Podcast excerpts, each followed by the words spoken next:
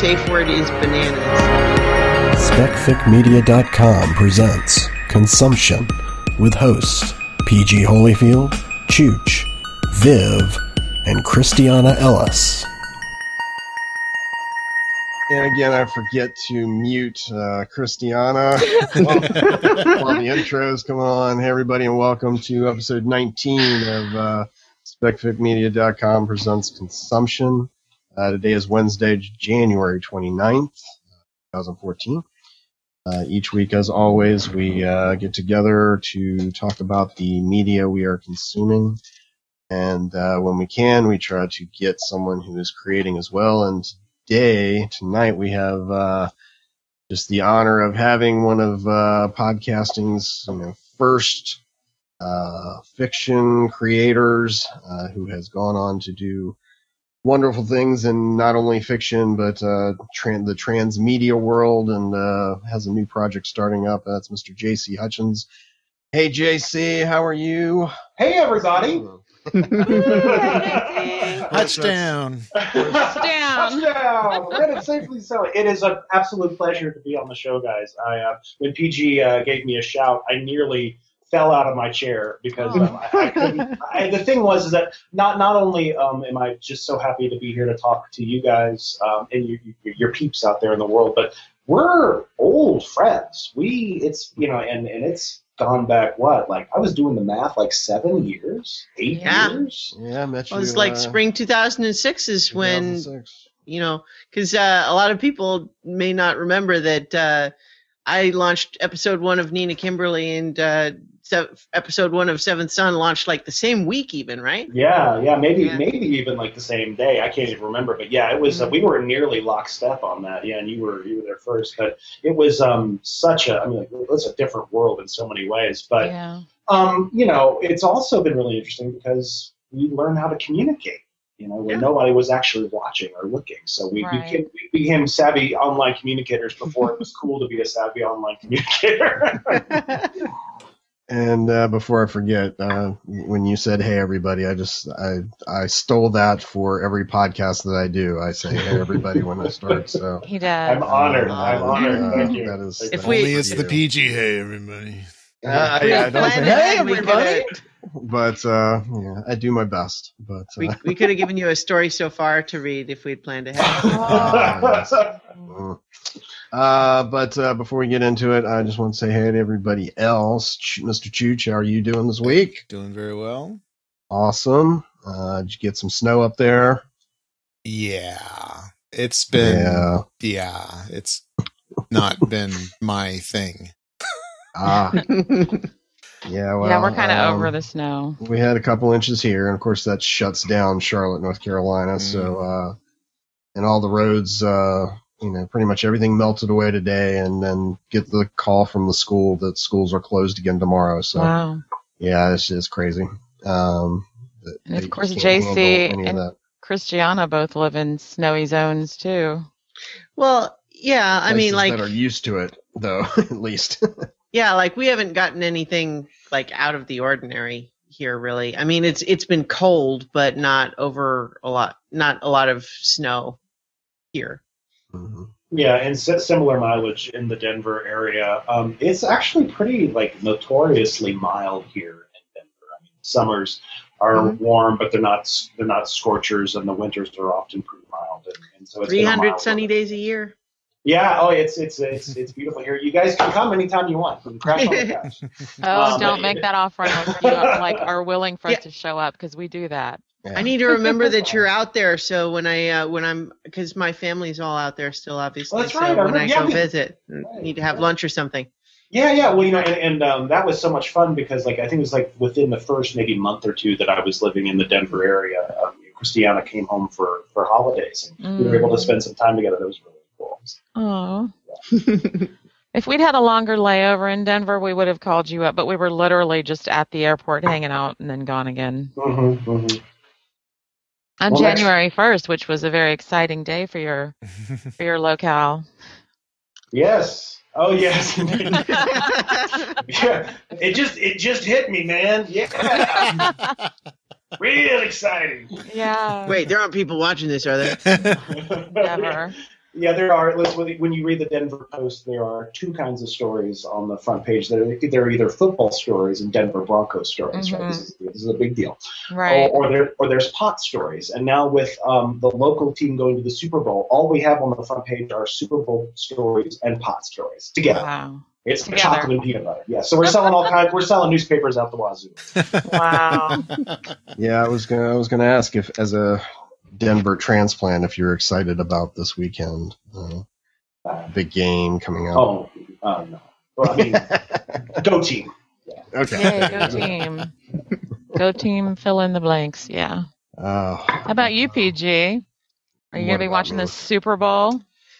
yeah, I mean, I'm not you know doing a party or anything that I've done in the past. Just gonna enjoy it. So good. We'll do the I'll, same I'll thing we turn do. I'll turn away from it to watch Sherlock though. So I don't unless it's like the Oh best, unless it's like the best game ever. I, Have priorities, yeah. yeah.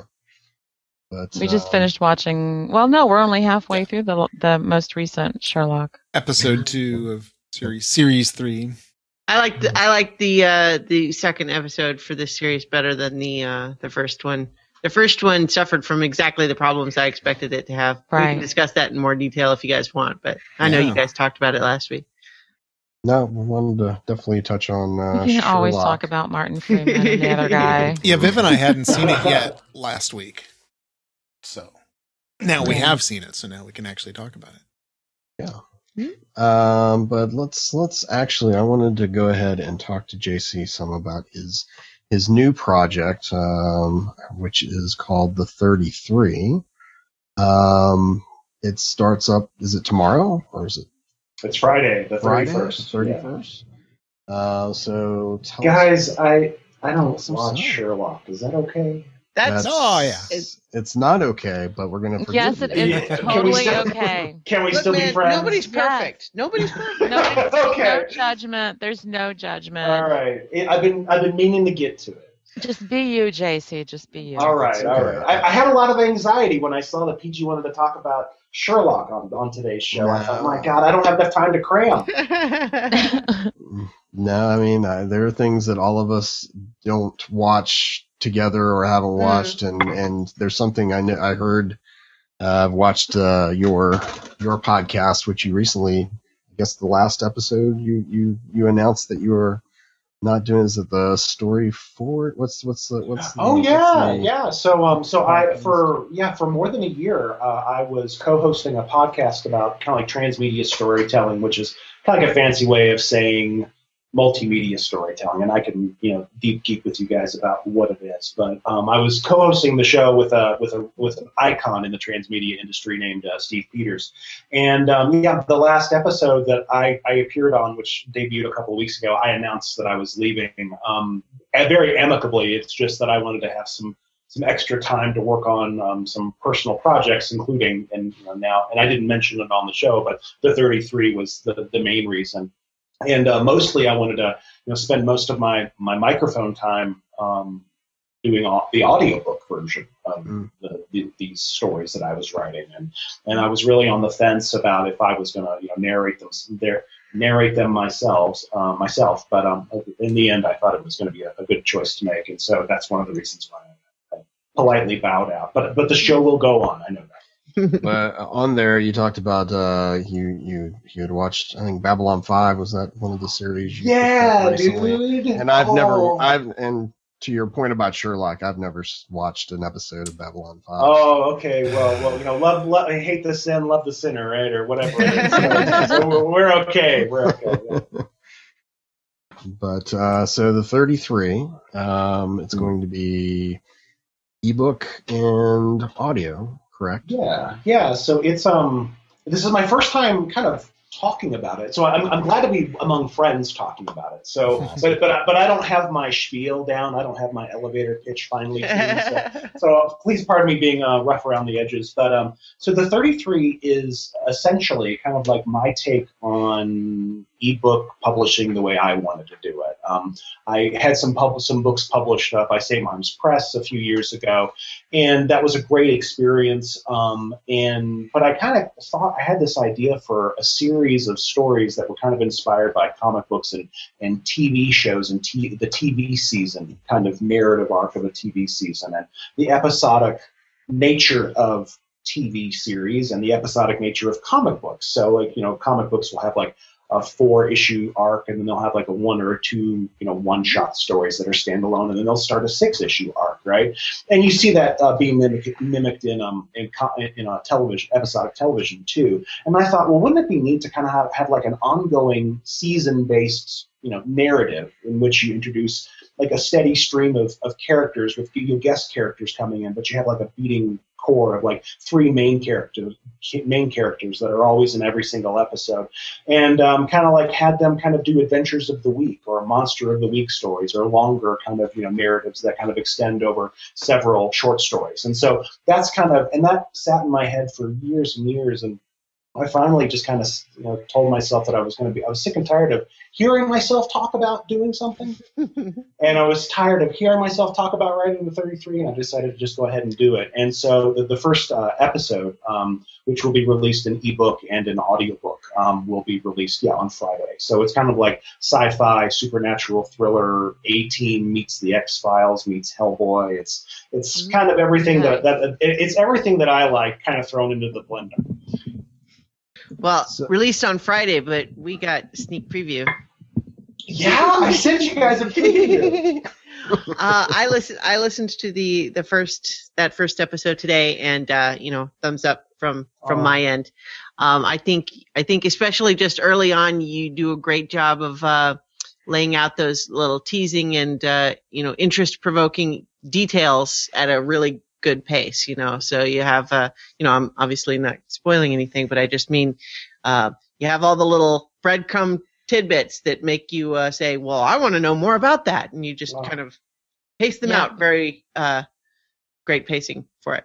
Yeah. Like that. So thank, thank, you, thank you. Yeah, I mean, I've been studying television a lot um, the past few years, and and uh, the more you know, and, and watching you know, shows like Babylon Five and trying to figure out, oh, you know, and trying to reverse engineer stories, right? And like mm-hmm. DVDs and like Netflix binge of viewing is, is great for this, right? You know, for for storytellers because mm-hmm. you can kind of see what worked and what didn't. But when you when you hit like a particularly uh, resonant plot point and payoff to that plot point, you can then reverse engineer and see, well, how did they do that? How did they set that up? And so I've been trying to do that with um, with you know with the television that I've been watching, so that I can take the, the best lessons and incorporate them into 33. So so um, some of the the breadcrumbs that you that you deliberately see, right? Um, it, I'm glad that you saw them. I'm, I'm like, yes, that's so cool.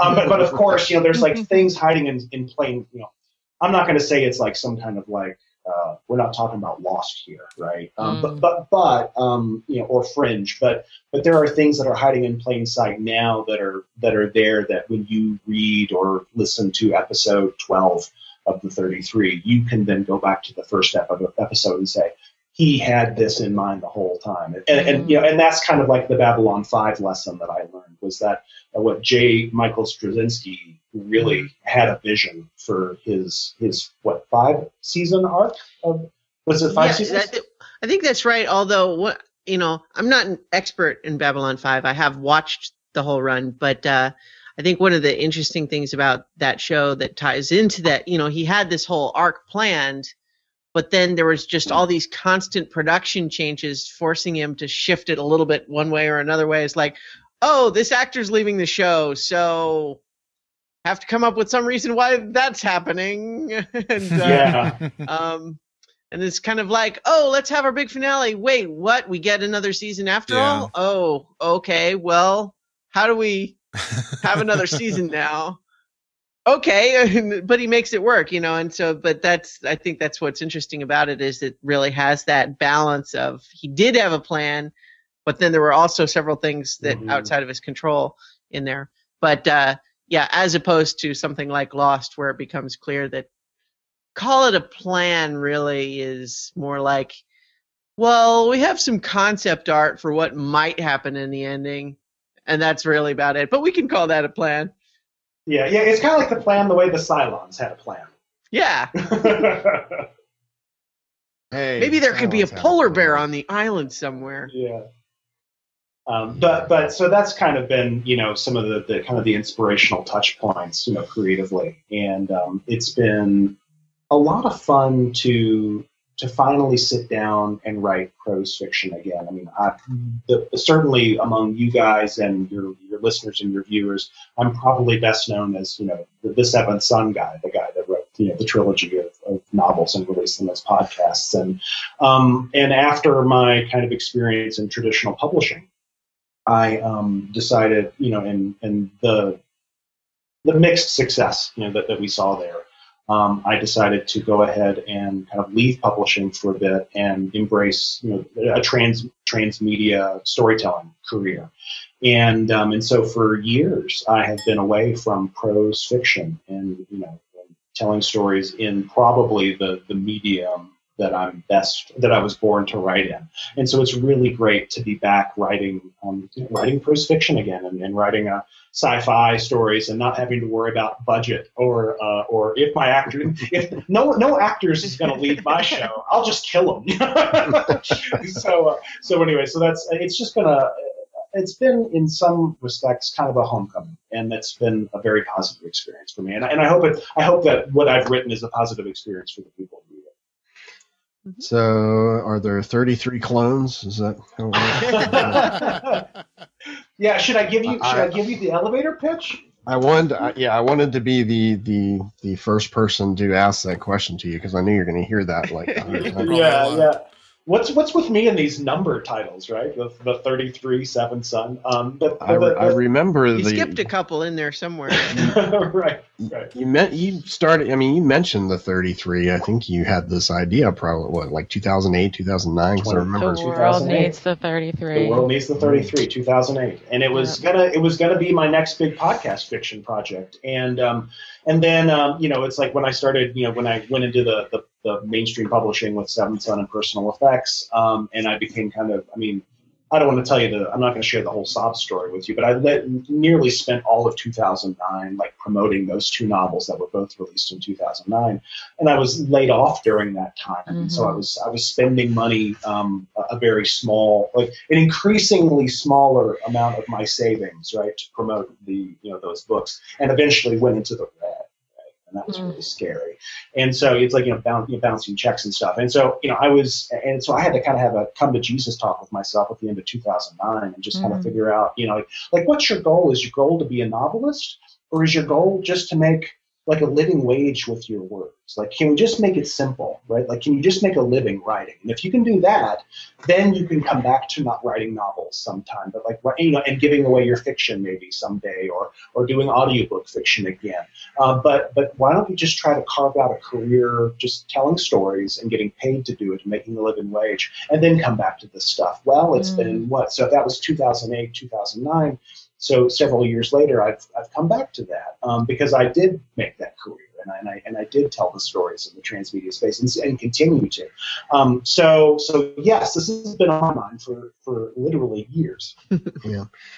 And did the uh, sort of the change in how ebooks um, have progressed over the last, you know, since that time, since 2008, 2009, where you're seeing a lot more short form, you know, I mean, that's the great thing about ebooks is that, you know, uh, word count doesn't matter anymore as far as, you know, what you're producing uh, or what you're releasing. So you can do things, whether it's serialized like you're talking about with this, or um, you know, just short stories, one offs that you can do, you know, sell for 99 cents, what have you. Um, so did, did sort of the, the, the change or the evolution of things over the last few years sort of affect how you plan to release this, uh, Yes, you know, in I these mean, a- absolutely. I mean, when we when we were you know doing the, the early days of podcast fiction, for instance, we had a lot of you know folks saying like, "Can I can I buy your book?" And no, you can't buy my book because I want to you know send it to a traditional publisher, or why don't you make a PDF available, or why don't you put it on the Sony store with the Sony e-reader because Kindles didn't even exist and iPads weren't a glimmer in anybody's eye then. This magic sheet of glass that talks to the sky. It's amazing stuff. right? Like I mean, it was like nothing, nothing like that existed. Um, Yeah. and, and one of the things that, that I had been really keen to do is um, is keen to watch how the space matured.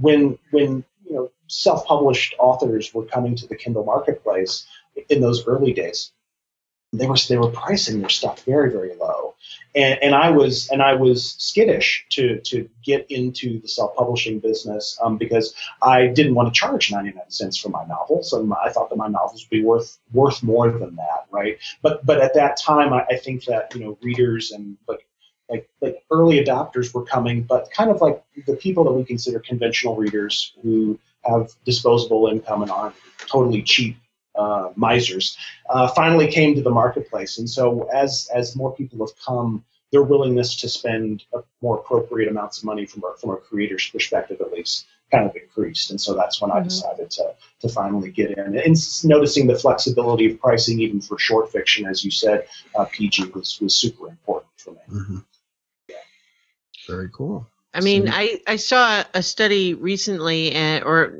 it was not even really a study, it was just a, a survey, you know, demographic survey of like, well, you know, how many books a year do you read? How do you read them?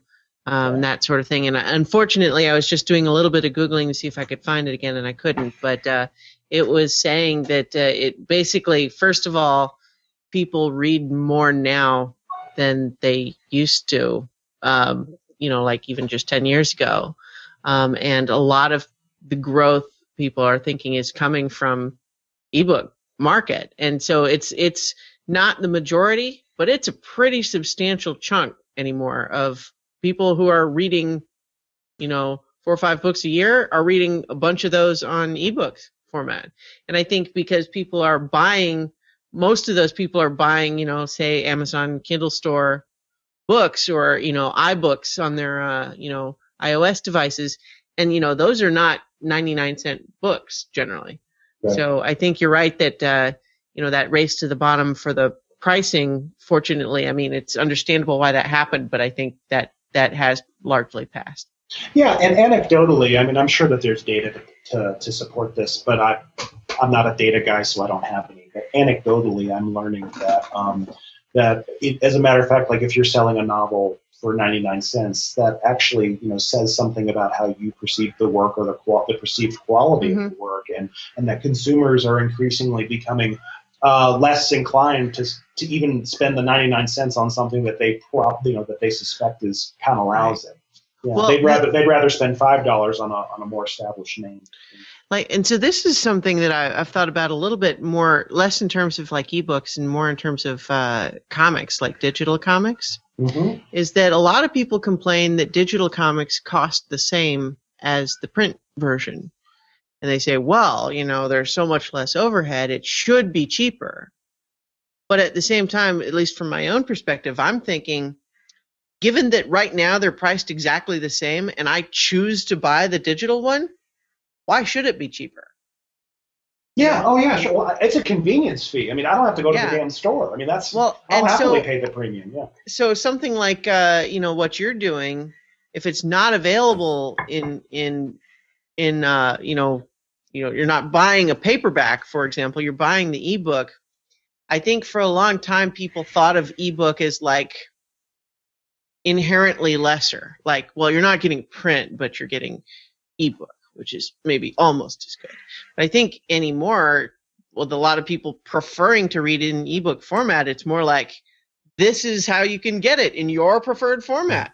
hmm Mm-hmm. Mm-hmm. Yeah. It's fascinated yeah. me with comics because it seems to me like, or at least the stereotype is that comics and comic collectors that they're fetishist for objects and they want to be able to resell stuff.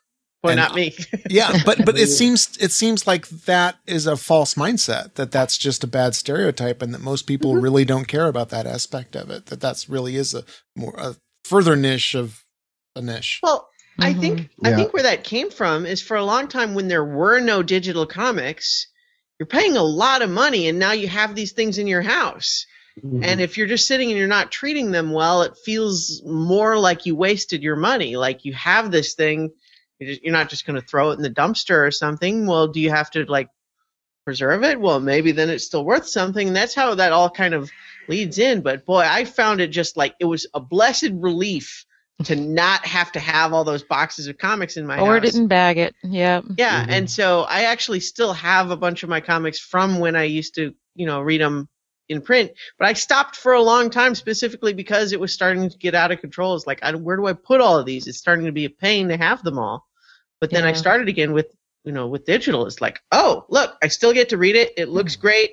It's convenient. I don't have to go out in the snow to buy them, and uh, and and I can re-download it anytime I want you know, like in theory, it's possible Comixology would go under and then we might lose them somehow that way. But honestly, not super worried about it really. So Yeah, that's it's where like I'm at same- anyway. Same type of argument you get about you know digital video games and you know Xbox Live and the PSN, and people are like, well, you know, why don't why don't they offer them at a ten dollar discount and you know instead of fifty nine dollars, make it forty nine dollars? And Mhm. I'm like, I, I why? You know, I I want like you said, a convenience fee of just being able to download it. It's always going to Mhm. be there. I can delete it, and I don't have you know a disc or anything, a box that I have to keep. Although I still, you know, I'm one of the people that that they create these you know, special editions for because I like the little Yeah, You're well, that cheese. Yes, a statue. Yeah, you just any anytime someone Hey, says I did says that. that stuff, I I always just want to say, well, look, if your position is that uh, if your position is that the physical copy is superior, then why don't you just go buy that one?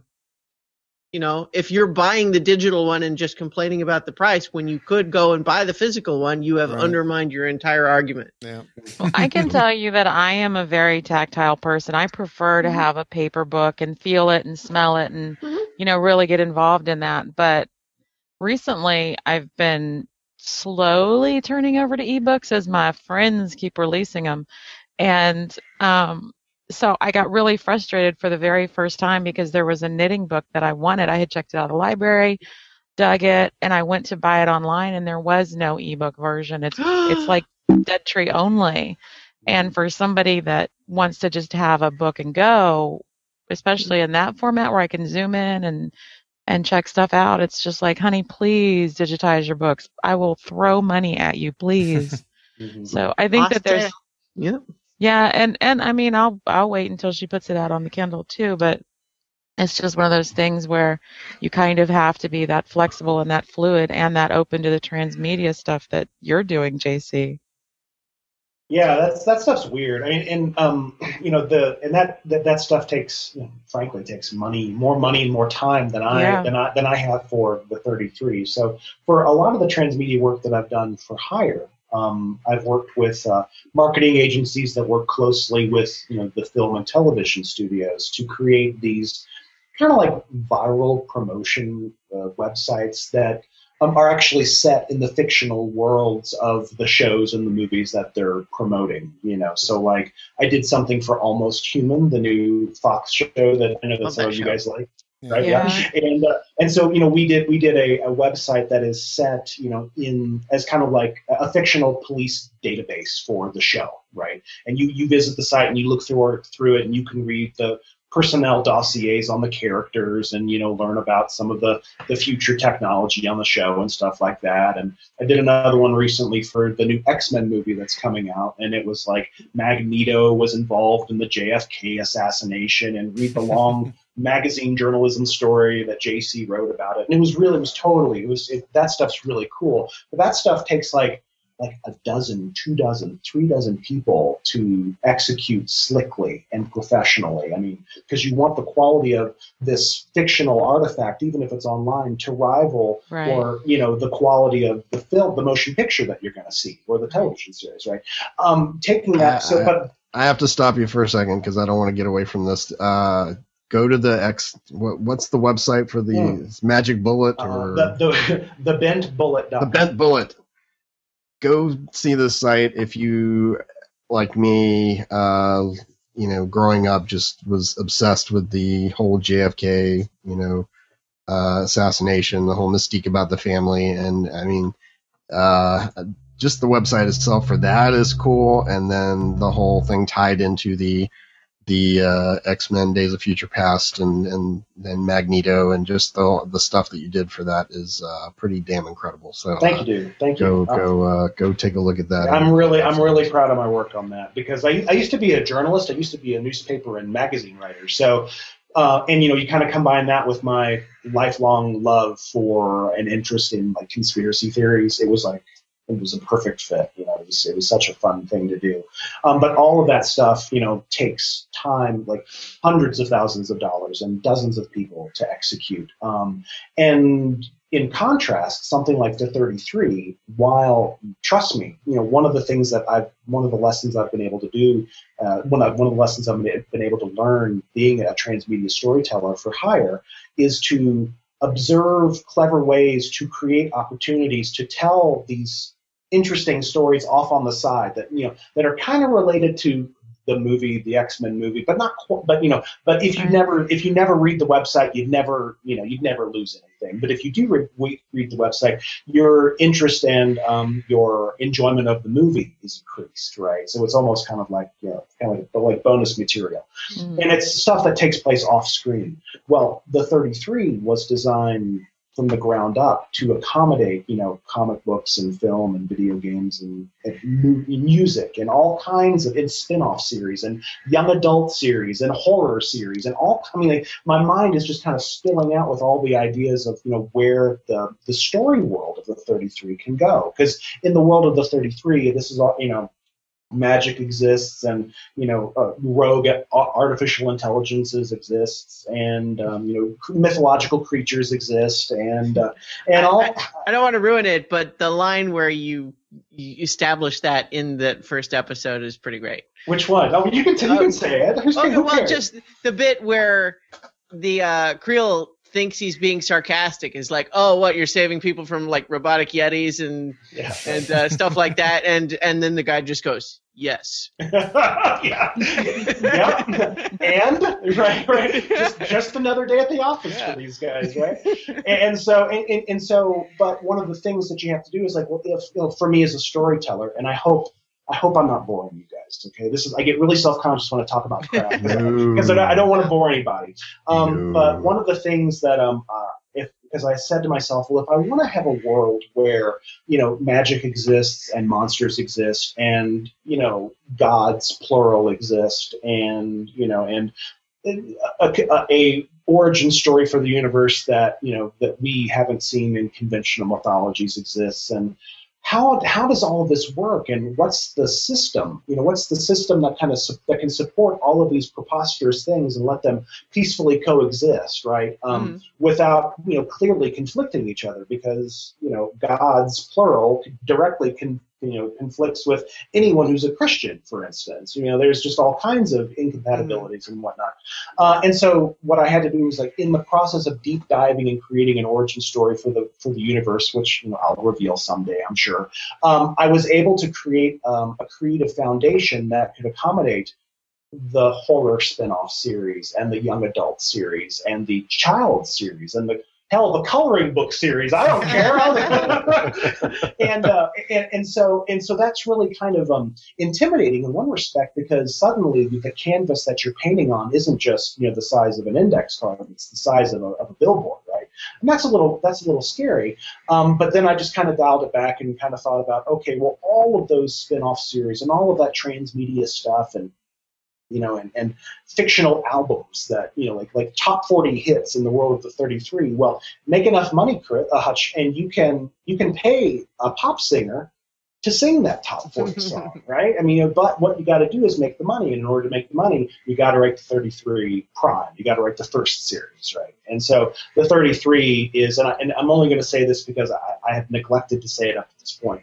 Um, the 33 is about um, 33 misfits, 33 men and women who have been um, brought together by a mysterious man named Mr. Inns, uh, who um, has who believes that each one of them is uniquely qualified to save the world on, on a regular basis. And so each week or each month, um, a new threat, you know, you know, hap- happens, and a new supernatural or technological threat, you know, looms over the world, and it's up to the these crazy flaky misfit characters uh, in the 33 to kind of work together uh, and get over each other's personal neuroses to work together to, to solve the problems. That's that's kind of what it's like.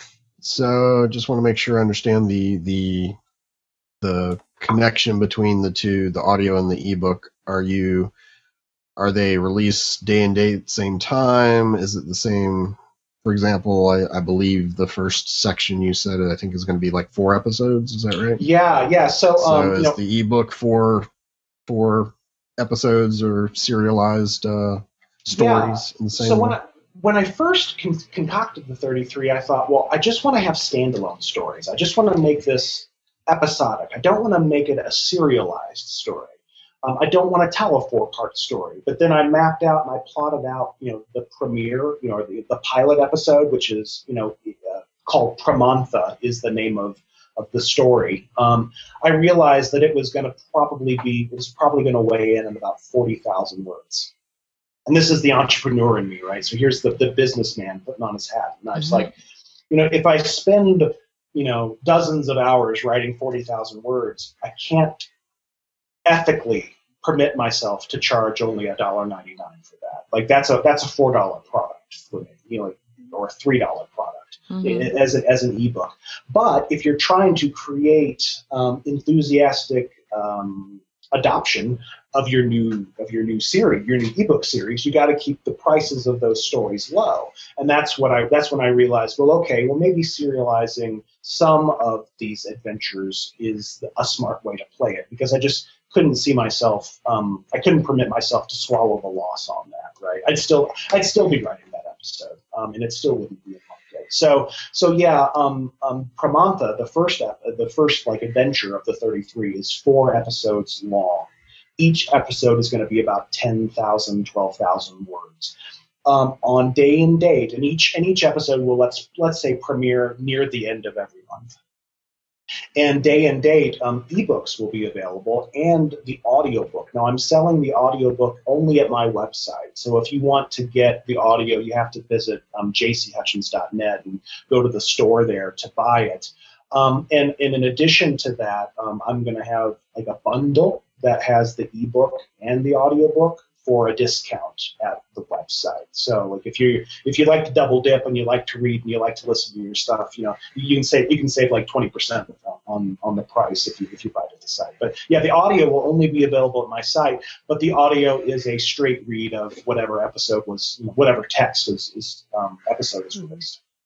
Well, and I can vouch for the the presentation of it is is very much uh, in line with the way you did Seventh Son. So if people remember uh, how that how you did the read there, where you know it's straight read, but you're you're kind of doing inflections for all the different Right. characters to distinguish their voices. So. Uh, it, it'll really, uh, I, I know for me, uh, and I think PG said the same thing earlier, that uh, it really kind of brought back all of these Seventh Son memories because Yeah. hearing Yeah. hearing you read again. And, Yeah. and, f- and for me too, man, it was um, it's been a long time, and um, and if you've done it, and I know PG, you've done it. Well, everybody here has done it, right? For like you know a pseudopod or whatever. I mean, like you know, escape pod. I mean, guest readings and whatnot. It's hard work. I mean, it's not. It's not. It's it's harder than it sounds. Um, but man, I I forgot how much I enjoyed it, and so it's nice to kind of scratch that that creative itch too. I only made it through about the first quarter of it, and I And you turned it off because it was crap. I turned it off because TG was calling, and I figured I should get my ass on the on the call. But um, I can't wait to listen to the rest of it. It's just like uh, Seventh Son was for me, which was like I was absolutely hooked and needed to know what was going to happen on every page from the very beginning. You were the first like full length podcast novel that I ever listened to. And then I just went mainline two and three because I was so late to the party that they were already out. Wow, awesome. So I got to do them all at once, and I'm like kind of going, he sent it, but you have to pace yourself. So Right. yeah, it's one of those things. It was really, really like they all said. It was great to hear your voice again. The production quality is high, just like Seventh Son was. It sounds great, man. Well, and if anyone is not sure what 10,000 words means in audio form, the uh, first episode's a little over an hour, right? Yeah, yeah. So, and, and I didn't. I, I truthfully, I thought that the audio would be a little bit longer. Um, but um, yeah, I thought I just kind of eyeball earballed it at 90 minutes. It'll be 90 minutes, but it's not. It's at, and that actually affected the price. So because I'm trying, you know, because I'm trying to keep the the costs as competitive as low as I can. And so, you know, I thought, well, I'll charge, you know, three ninety nine for an audio episode. Uh, but once, but you know, because it'll be ninety minutes. But um, since it's going to be sixty minutes, since I'm assuming that each episode will be around sixty minutes, it's it's two ninety nine. I forgot to mention uh, up front for those of you that are watching on uh, Google Plus uh, Live, uh, we have the Q and A app up. Uh, Paulette already said hi, as she always does. So Oh, hi. hi, Paulette Jackson. And uh, but if you're watching, have any questions for JC or any comments about uh, any of the stuff we'll be talking about in the next few minutes, uh, feel free to ask a question. We'll get to it during the show.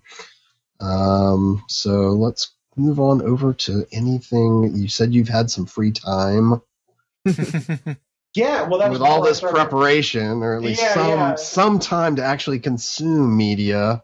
Yeah, Uh, well, it what, was. It what's, was uh, what you been what you been watching or reading lately? Well, I started. You know, here's the thing: is a, I'm, I'm a, I'm a late. I'm always been a, a late bloomer.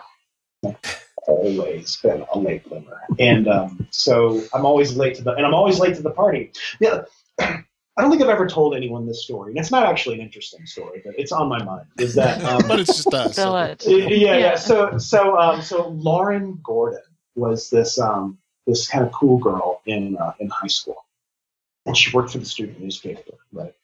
And and I heard through the grapevine that she was going to have a party on Friday night. We didn't. I didn't have a car. We were so fucking poor. I didn't have a car. My friend didn't have a car. We took the bus to like to to go to her house. We found out where she lived, and we took the bus, and we got there maybe around 11 because we're thinking, hey man, you know the party's going to be cooking at 11, and like everyone had gone home, and she's like, there's no one here. Go go away. and like close the door. And we were so heartbroken. And like 20 years later, I'm still late to the party. I'm I'm just now watching Veronica Mars and Orphan Black. You're not late. oh, late. yeah. You're not late. I'm, I'm rewatch. I'm rewatching Veronica Mars. I watched it when it was new, but I'm rewatching it because the movie is coming Yeah. out. Mhm. Yeah, yeah, that's why I'm watching it. Yeah, it's great. I haven't it? watched it either. It's on Oh. my list to watch very, very. s- It's actually posted Yeah. noted to the front of the TV so that I'll remember. And Ch- Chooch, have you seen it? I no, I've I've seen. Uh, I watched three or four episodes of Orphan Black, which we've talked about on the show before. Oh, And Veronica. Mars is one of those I always wanted to start, and I never Yeah. got around to it. Well, well, um, I, I know, uh, Christiana, I know that you got something to say, but let me just say this: um, the um, the first season um, is uh, of Veronica Mars. You can buy it for like fifteen bucks now, so that's that's a pretty good price. Um, it's actually they just recently, if you have Amazon Prime, um, it's now free to stream all three seasons. Oh, that's great. Holler. Yep. That's how we'll be watching it. They they did that just in time for me to have already purchased the, Oh. the first season. yeah. Well, see, that's the Son of a thing, though. That's the Yeah. thing, though, is that well, if we if we like it as much as everybody says, we'll end up buying Well, it. You know. the the the thing is is like I I like seasons two and three of that show, but especially season one. Um, the season itself is like a perfectly paced, really interesting murder mystery story. Hmm. And so, like the other two seasons are good, but they tend to be more good, like on an episode to episode level. And and I'm so I'm not complaining about those seasons, but season one, just the arc of that season plus all the goodness of each individual episode is really kind of amazing. Yeah, Right and on. you know, I- and uh, that premiere. I mean, like for me, it was like the pilot episode. Um, you know, pilot episodes are often kind of unpolished, and you can kind of see that. You know, well, maybe I'll check out episode two, but they so clearly present kind of like the season-long problem, right? Or the big Veronica Mars's big picture problem. They present so clearly um, that uh, well, I was taking notes because when shit is going to be in the 33, I got to do it like this, right? Um, but also, it was just um, so well well executed. I mean, I'm, I'm only like three episodes in. I'm not very far in, but I've really enjoyed what, what I've seen. And freaking Orphan Black, dude, Oh yeah, that's Orphan I haven't watched that. Yet. Every time I see it, I think, God damn it, that he ripped off J.C. Hutchins. Yeah, that's like Refuse. uh, Viv, you gotta, Viv, you gotta. Oh, That's and- like will. uh, Uh, if you You say will- so, then I will. That's like I said for- yeah, when I I mean, like, I was because I was I was ignoring it because I'm like, look, I don't know. Like, see, see Yeah. Seventh Son is like, I got a producer trying to make Seventh Son into a TV show, and so I'm like, I want to like avoid watching Orphan Black. I don't want anyone to think that I ripped off Orphan Black. Right. Um, but then finally, I just caved because it went because it got on sale or something. So Yeah. I bought it, and you'll flip. You will All flip. Yeah. All right. yeah, it's like uh, like I will said about.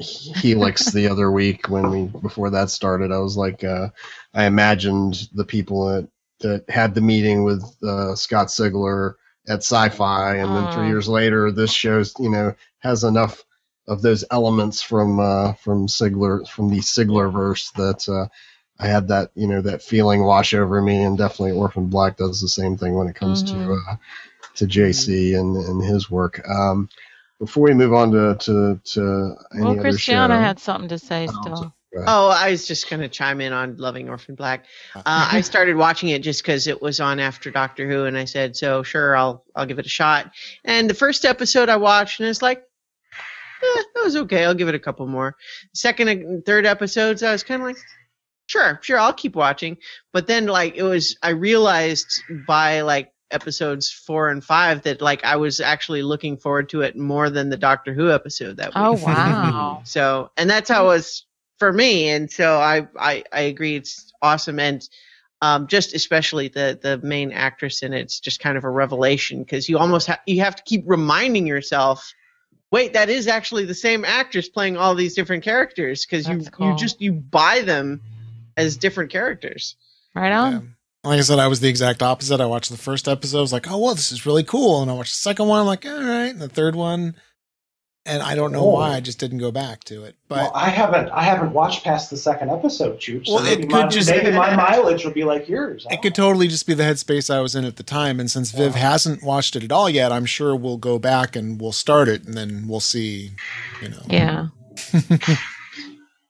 uh, but yeah, right before on down. Before we move on to the show, we did have a question from the Q and A app. Uh, Daniel Saunier Saunier asks, "Hi JC, both the title and premise of the 33 brings to mind my favorite TV show, The 4400. Was this an inspiration for you?" Um, kinda. Now, see the forty. I mean, in in like the most roundabout way. Um, it's it's kind of uh, informed by the forty four hundred the way like the X like uh, the the thirty three is informed by Justice League or the X Men. And what I mean by that is that um, in the forty four hundred, I believe that it's what like like something impact something changes you know, hits Earth or uh, gives what 4,400 people unusual abilities. Is that kind of the premise of the 4,400? I believe, right?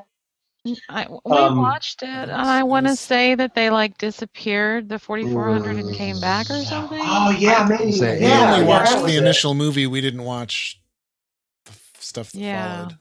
Well, well, I think so. So anyway, like, but there's this fallout. I think that kind of like the, the big picture fallout, the monster of the week kind of premise of the 4400 is that you have people with interesting abilities kind of getting into trouble, or you know, or like, or using their interesting abilities to solve problems. Which is And- all, um, yeah, it it it comes from a long line of shows that like, even yeah, Heroes yeah. re- uh, more recently. you know. A- absolutely, you know, and of course, you know, a long tradition of that in, in comic books, you know, Right. and, and and each one kind of has the thing that that they have, you know, the, the unique thing that they bring to the group, and we even saw that, you know, with and I didn't, I wasn't inventing anything new, but like back in in the Seventh Son days, I mean, like the plot of the story, like each character had a unique skill set, and Right. and those would come in handy as the as the plot as the puppet master permitted it to right, oh someone has to hack a computer. Good thing we have a computer hacker on the team. Mm. but uh, but but you know so in that respect i mean the 4400 um, did kind of uh, help inform the creation of the 33 just like these other kind of team stories did where um, everybody's got an unusual kind of skill. The neat thing about um, the 33 is that the team always changes. So Mm. in in Pramantha, the first episode that, that will be coming out on, on Friday, um, the team is always five people. It's just the rule. It's like the, this bi- mysterious billionaire that created the 33 says, you know what, there's a new threat against the world, and only five people can, from the 30, from the, the, the pool of 33 people, only five can go out and combat combat the great evil. It's just the rule, right? And so, because of that, um, you need you, know, you need a field commander who always stays the same, and two lieutenants who always stay the same. So John Swords is the boss, and like Bliss and Knack are kind of like the two lieutenants. But the other two positions on the 33 um, change depending on the mission. So you always have kind of like this influx of new characters with weird abilities uh, and weird personalities to kind of you know combat whatever problem um, they're facing. So that also kind of in you know the 4400 and other TV shows that kind of would bring in a cast of interesting, unique characters in each episode. You know that that's an element of, of the 33. That's because they needed a, they needed five for Voltron to come together. So you know. said that just described great mechanic for a video game or a board game. You have precisely Build your team, go on a game. mission. And you even lay You got the, it, nice, the nice little detail in there where they point out it's kind of like, well, you have a set enlistment period, but you can re-enlist after that if you want. And so that's obviously a useful tool for you can decide, well, I'm kind of done with this character. Right. Whereas, I, oh, I really like this one. I want to make sure they stick around. So Right, right. You got it. yes, exactly. So, so you know, and there's all these kind of like, and of course, and the, the challenge, the creative challenge for me was, well, how do you economically and easily explain the the team rules, right? You know, it's like, so it's like, there's like, uh, well, how do you explain the the fantastic setting of the 33, and then how do you explain, you know, the, how the team operates? And so I decided to solve the problem of explaining how all of these crazy mythologies can peacefully coexist in the world of the 33 that'll be a longer kind of question for me to a creative question for me to answer right? So so readers just they'll just have will have to have faith that that the explanation that kind of provides the bedrock for the mythology of the 33 that that that's coming. But in the meantime i thought the more pressing you know kind of challenge was explaining the rules of the team and how you know, these three people will always be on the team, but but they're you know these other two people will may not we, may never see them again, or they may get killed in action, and then there's this pool, this much larger pool of recruits, you know, of the 33 that we may we may see or we may never see. It just kind of depends on you know, the evil puppet master you know telling the story. So we'll see. But but yes, Christiana, you totally got it. You totally got it. I also really like the five by five. It's uh, the 33's team of engineers, field engineers, and yeah. they're kind of separate and they kind of doing their own thing, but at the same time, obviously critical. And I I just liked kind of their sort of their attitude of, you know, oh sure those guys are the flashy ones, but we're the ones that get things done. right, right. Well, you know, and there's a whole there's there's a whole spin-off idea, you know, for the for the five by five, and you know, and maybe you know if the 33 is successful. Well, you know, and the thing, you know, and this was me kind of revealing my my big ne- nef- not so nefarious plan, but it's like, but if the 33 is monetarily successful, you know, and, it, and it, I successfully tell a season of stories, and let's pretend that that season is 12 stories long. We're just inventing a number, um, and it's actually monetarily successful. Well. I'm going to hire PG Holyfield and Christiana Ellis and Chooch and Viv to write stories set in the 33. They're going to write season two while I'm off developing the spinoff 5 by 5 and writing the pilot episode of that and then bringing in other friends to write that and paying other friends to write that stuff. I mean, this is just one big scam to like get all, me and all my friends together making a cool project. Right on. Yeah, I'm happy. You know, I'll write in in in Matt's universe, so I'm ha- I'll write in yours. So. Oh, dude, uh, I'd love to have you. Yeah, yeah. Um. So, any other TV shows or movies or books or anything that you wanted to? Well, um, I've been doing a, um, I, I, and I certainly, I mean, I don't want to be the only you know, person talking here, but um, I've been playing video games, and I played, started playing The Last of Us recently, which I know that you guys have talked about. Mm. Um, and I'll, we- I'll, I'll- and we can talk about that in a minute. But because my experience is so limited with it, um, I wanted to mention. I don't know if you guys, uh, uh, Christiana, I know that you have a 3DS, right? Yes, And have you played A Link Between Worlds, the new Zelda Oh, yeah. game? loved it. So good. Yeah. It's so good. Well, because it, it, it pushes all of those nostalgia buttons for the old Super Nintendo, uh, A Link to the Past, but it really does have lots of its own stuff going on, and it's an excellent use of the 3D technology and Yeah. just the DS's two screens. And it also just reinvents a lot of the classic Zelda game mechanics in an interesting way. Like, you know, uh, the classic Zelda thing is like, oh, well, this is the hookshot dungeon. And so you have a bunch of things that are essentially just locked doors until you get the hookshot, and now you can go through those areas, and it just becomes very formulaic. But in this one, all of those tools, you can just rent them from this little rental shop at the beginning, and then you go go do the dungeons in whatever order you want.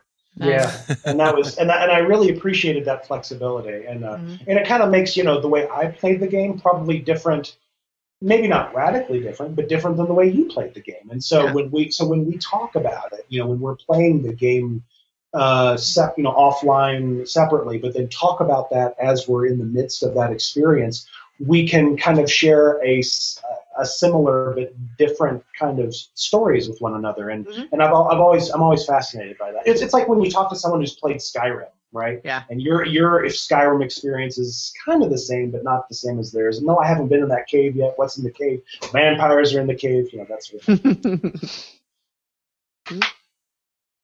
And But, uh, so, yeah, The Last of Us, we won't, you know, go too much into since you you've only played a couple hours. But uh, and, and we have talked we about look- it before. yeah, we have spent hours talking about it on the show, uh, including a spoiler cast for anyone that, that would like to uh, go back and listen to that. Mhm. But uh, yeah, just some of the things that just interesting when you get to stuff and and to be able to talk with you someday just about things like player agency and the, s- the decisions they made with the Mhm. storytelling.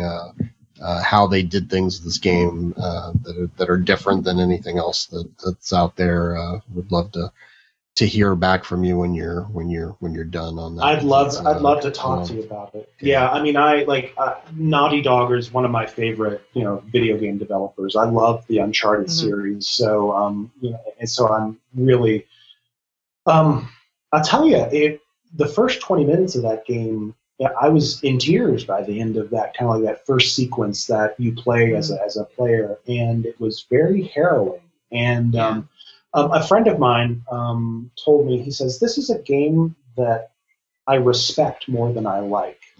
mhm. Yeah, I can Eh. see that. Yeah, and, and and so that's so there's like a side of me that is very you know very interested in having my mind blown. Um, it- you know, I was it was an experience that I had akin to um, Spec Ops: The Line, and I don't know if you. Oh, if- That, if I, you- I played that one too. That's Yeah, also that. good. Yeah, and, and you know, and I was very emotion, deeply emotionally moved by that game, and and just kind of like, and it brought home the horror of war in a way that I, boy, listen to me bringing down the mood. Sorry, um, but you know, but it's like the horror of war in a way that you know that I've never seen any other game, you know, ha- try attempt to tackle. And within you know the first hour of The Last of Us, it was clear that this was a game that kind of examined what I presume is going to be the horror of humanity, a de- you know, kind of in desperate situations. Yeah. Um, and uh, and you know, of course, there's got to be an upside to all this, and so I'm waiting, to, waiting, for, waiting for that to happen. But yeah, but, I, well, but you know, yeah. really, so it's like, so it's like, it's like a qualified interest. Like, like Yeah. I really want to play, but I'm also Yeah. kind of reserved because I don't want to get kicked in the balls. You know, emotionally. Well, right? Yeah, Yeah, it's they're- definitely one of those. It's in in some ways it's not always conventionally fun, but uh, it's absolutely worth playing. Just you know the the experience of it and the intensity of it. It's it's, it's exciting, um, even if it's not always fun in the normal way. yeah. Yeah, I mean, I enjoyed the hell out of it, but a Oh, yeah, lot of yeah. a lot of what you hear is I love that game, but I did not enjoy it in the least type you know thing. Yeah, I feel like that's an overstatement, but yeah, it's it's one of those where it's not like when you're uh you know in playing Dead Rising and mowing down zombies with a riding mower with flamethrowers on it. You know, it's it's it's, It's a a- completely different kind of game than that. Uh, we have another question from uh, Daniel.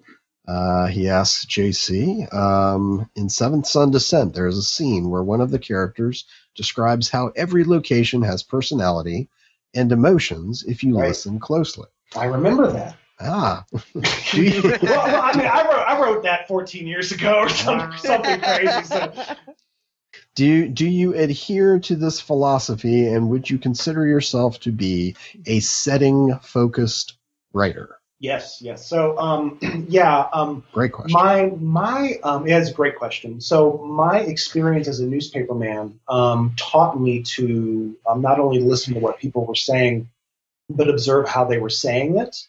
Uh, and observe whenever possible the setting in which they were saying it. So I was a features writer, and so I was writing about you know old ladies tending to their victory gardens. You know, I wasn't you know doing like you know, the big you know town scandal or something.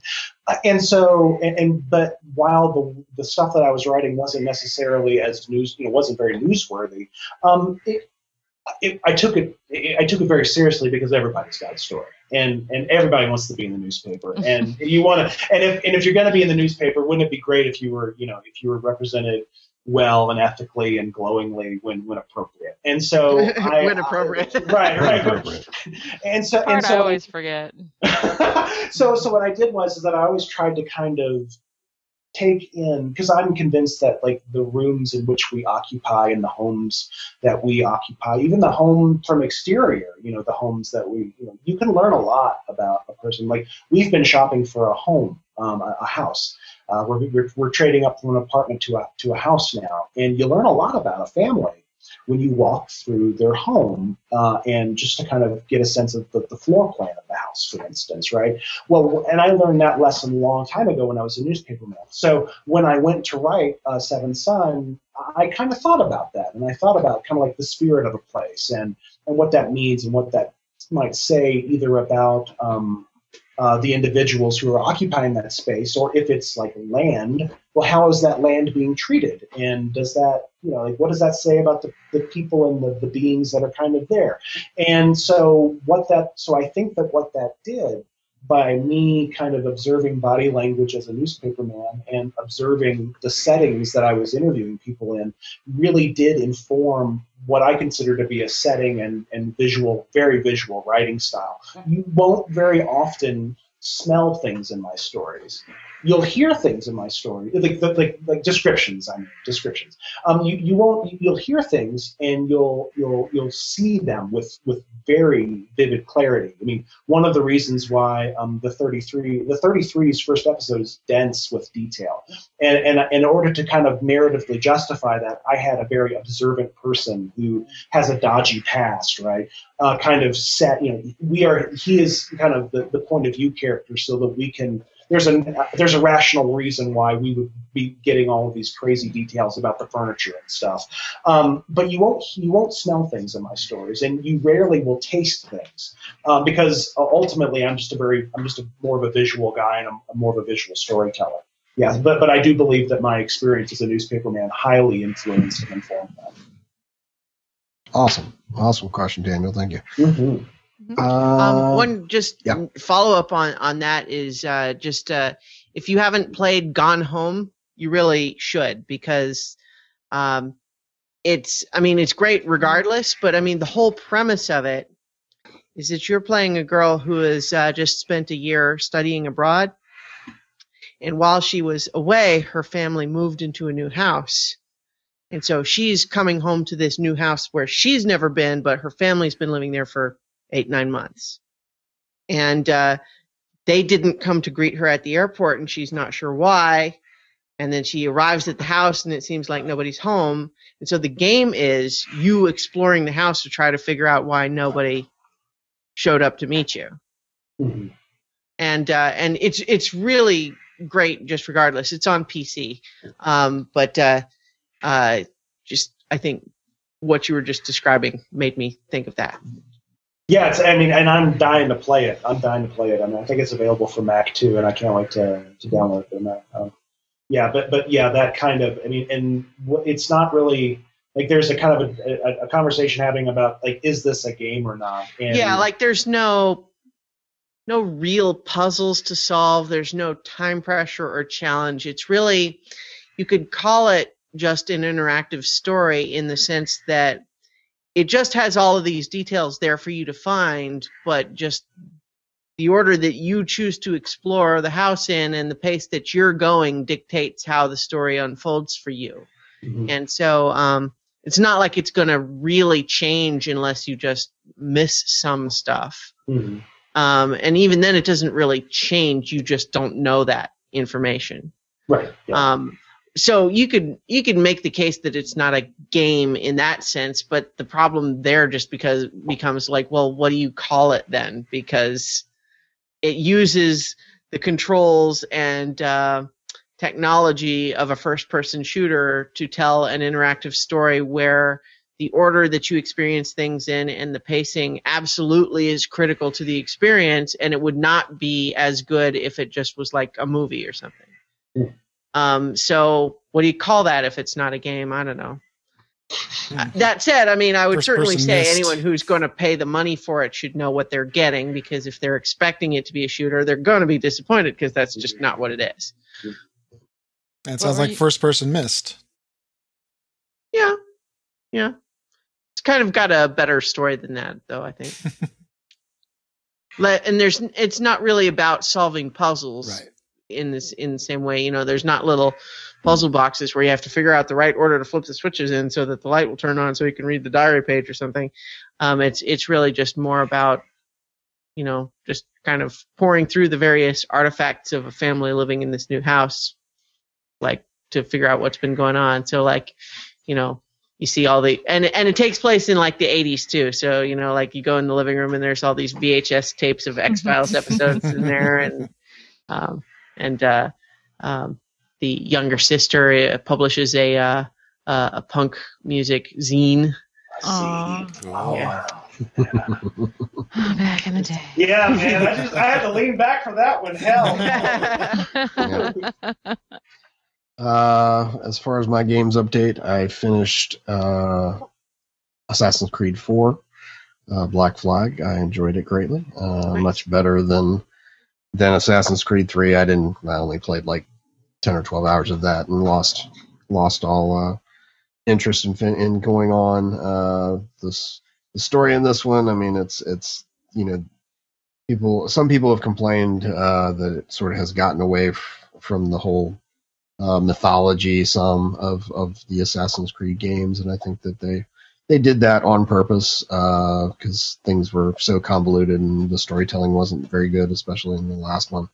Uh, you know, they really embraced the whole idea of this being a pirate game, so your main character is uh, very non-committal when it comes to the assassins versus Templars thing that's going on in the in the in this world and really focuses on you know being a pirate and uh, but there's still story there uh, the the present day uh, side of it is is a lot better than it's been in the last uh, last couple of, of game of those games. And uh, just really enjoyed it. Now I finished the story and now there's you know still uh, everything's about upgrading your ship and now there's the the the legendary ships that I can go after now that my my ship is is not quite maxed out, but at least I can survive for more than thirty seconds against some of these you know uh, man of wars that are out there that are you know What game is that, babe? uh, Assassin's Creed Four Black Flag, which we mentioned a few weeks ago, but. Uh, um, Again, you're a pirate, so it's fine. Fun.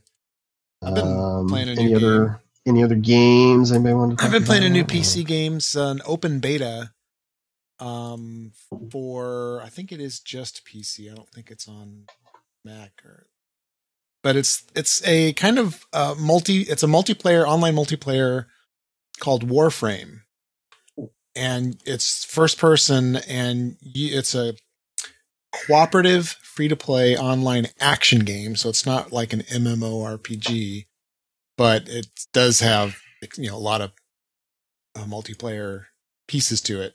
It's basically like a first person shooter where you're in this special suit and you can upgrade and replace pieces of the suit. So of course there's all kinds of crazy weapons and power ups and there's you know you're building new weapons and discovering plans to build things. Um, start with a pistol, a rifle, and a sword. So you always have three weapons to choose from as you're going through and beating up bad guys and collecting stuff. And it was pretty cool. The controls were pretty intuitive. Um, I didn't feel comfortable enough to jump into the multiplayer just yet. I got you know through the tutorials and I did a few missions and and started to figure it out. Um, and I wasn't quite sure what to expect, and you know, get made fun of of being horrible on the team. But it was a lot of fun. I'm definitely going to keep playing with it. It's called uh, uh, Warframe, which is uh, warframe.com. Yeah, I know they have a PS4 version of that, and Mhm. I've Yeah. I've seen it and haven't haven't or I've yeah I haven't downloaded it. I'm thinking of another game I did download, which another shooter. Or, um, but uh, yeah, the, oth- the Yeah, I other forgot game the I'm PS4 going to start. Yeah, the other game I'm going to start, and then I'm going to do. I know Christiana's done a little bit of streaming with her PS4 as far as. Uh, are you doing it on Twitch when you're doing that? Yeah, yeah. Or through, Mhm. So I'm going to do that this weekend with uh, Don't Starve. So. Um, Ah, yeah, yeah. Don't Starve. Um, I've played a little bit of, um, and it it's kind of fun. But I I mostly there's just been other games ahead of it on the list recently. But uh, it's certainly uh, pretty fun. Most of the streaming I've done though is with uh, Lego Marvel superheroes because that's just you know it's super fun. It's the it's the Avengers, X Men, Spider Man, Fantastic Four crossover movie you wish they could actually make. So, what do you think about the trailers for the Lego movie that's coming out? Have you seen that? It looks awesome. I'm going to go see it. Wow. yeah, I don't know. I mean, it's it, you know, it's it seems like it's you know focused more for for kids, but I mean, I don't think that's surprising. Um, but I don't know. It certainly looks like if the movie is as funny as the trailers and commercials are to me, I will be thoroughly entertained. I, I mean, even just little things like there's a little bit where they're like they're pulling up to like the little toll booth that's got a robot guard or something, and uh, Lego Batman throws the batarang at him, and it just hits him, and he kind of falls apart. But then the like the little voice of the robot guy is going, "Oh my gosh!" it's just like even just that makes me laugh. So I think I'm an easy mark for this movie. I think for me, the the stylistic aspects really threw me. Where I can't tell if it's if we're supposed to believe it's stop motion or if it's really stop motion or if it's just 3D Yeah. animated because they seem to like make it do weird stuttering and it seemed intentional. It's didn't seem like it's actually stop motion. It does well. It does look like in a lot of the set designs and stuff too. It it does definitely like, especially if you're comparing it to the Lego video games. Mhm. It does seem like they're intending to make it look more like someone really just has a whole bunch of elaborate Lego sets, and that's what we're watching move Right. around, as opposed to um, having it all kind of be more slick with the sets and the backgrounds and everything um, that you have in the Lego video games Mhm. um, that just seems to be the artistic choice they've made there, which is interesting just because it's different from all the other Lego media that they've done before. But yeah, See, I don't know. Yeah. I, I think I- over the I- course of a full movie, it would drive me crazy. But it's probably a pretty short movie, especially geared for Mhm. kids and all that. The Yeah. jokes were Mhm. funny. I'm looking forward to Chooch, I didn't think I was going to like Scott Pilgrim either. Don't go in with any preconceived notions. Well, I think that's we've learned fair. this. That's fair. Um, uh, as far as uh, games, the only new one I guess to ha- I have to talk about is I just started today playing part one of Broken Age, which is the Oh, uh, yeah. Is it- how's, how is it?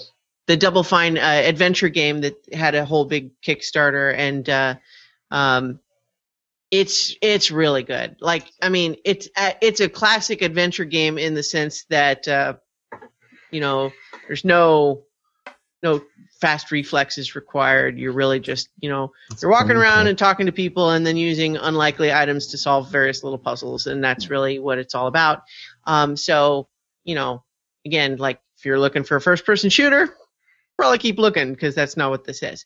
That said, if you like adventure games, it's it's just beautiful, gorgeously animated. The writing is clever. Um, the voice acting is really awesome. I think they got it like a number of you know big names to do some of the voice acting because I'm pretty sure I've already Yes. identified Jack Black. yes. Um, there's one character that I, I haven't looked it up, but I'm virtually certain it's the same person who does Lumpy Space Princess in Adventure Yes. Time. which is the creator Ah. of It's Pendleton Time. Ward, right? Pendleton Ward, yeah. Yeah. Oh Um, but I wasn't. I hadn't looked it up to see if it was actually Pendleton Ward. But boy, this character sounds a lot like someone doing Yes. almost Lumpy Space Princess's voice. And then uh, Frodo and uh, Elijah Wood. yeah, he's the main Yeah. character, the main male character, and then Yeah. So one of the interesting things about Hale. it is there's What was the name of this one again? Broken Age. Broken Broken Age. PC only at the moment.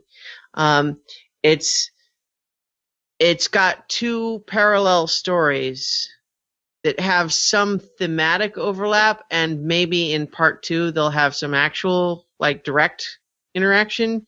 But at my understanding is that in part one they're essentially completely separate. You can switch from you know like if you get stuck on one, you can kind of just switch over to the other one for a while um, to you know keep it fresh. And so I've played a little bit of both, but I haven't finished part one yet. So, uh, but I'm I'm loving it so far. I think it, it's it's definitely one of those games where you know if you know that you know a, a clever, beautifully animated adventure game is something that you want, then here it is.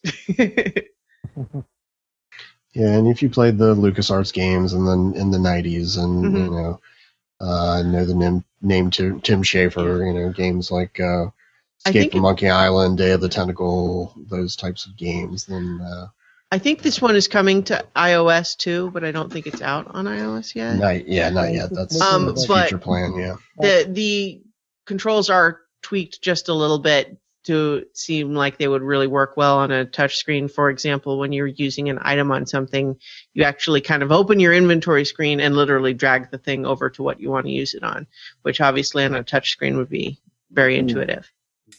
Yeah, it shows um, on the Wikipedia page for Windows, Linux, OS 10, iOS, Android, and Ouya, which is Android.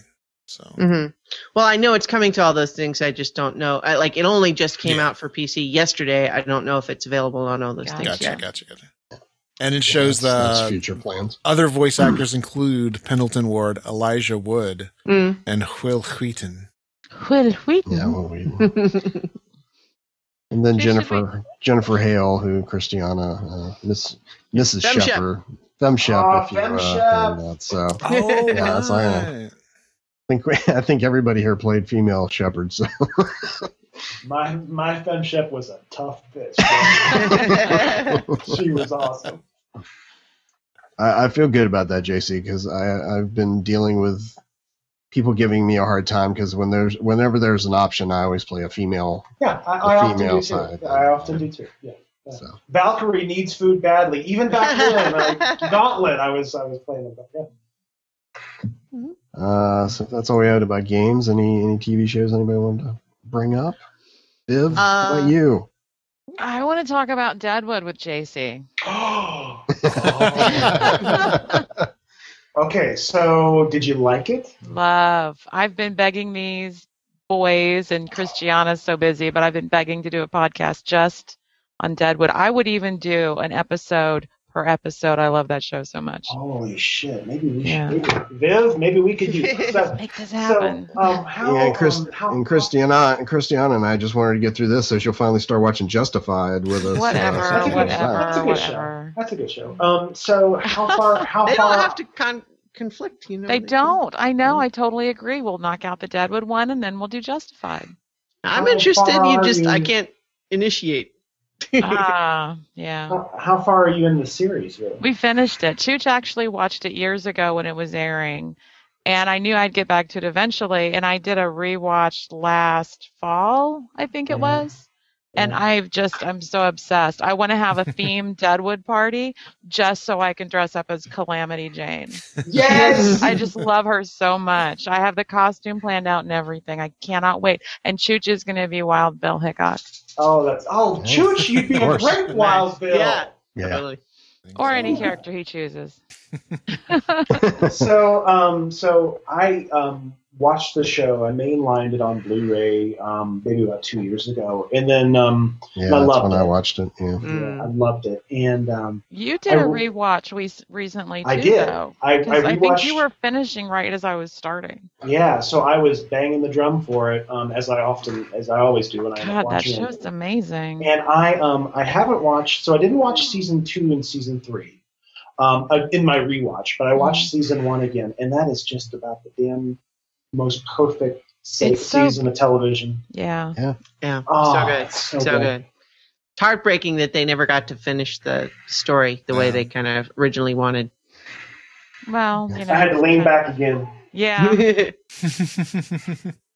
Damn, Yeah. that's it. I mean, it's- profoundly good. Yeah. It's so much deeper than I expected. I knew I was going to love it when I would be sitting there working on whatever, and I would hear this beautiful sh- Shakespearean kind of, l- you know, our language being spoken, but it was all fuck and Swearingen, and oh my god, it was so insane. I was like, I'm gonna have to come back to this just because somebody went to a lot of trouble to get a certain type of rhyme and and uh, pattern to the to the to the dialogue to be able to manage that while dropping the f bomb every four seconds.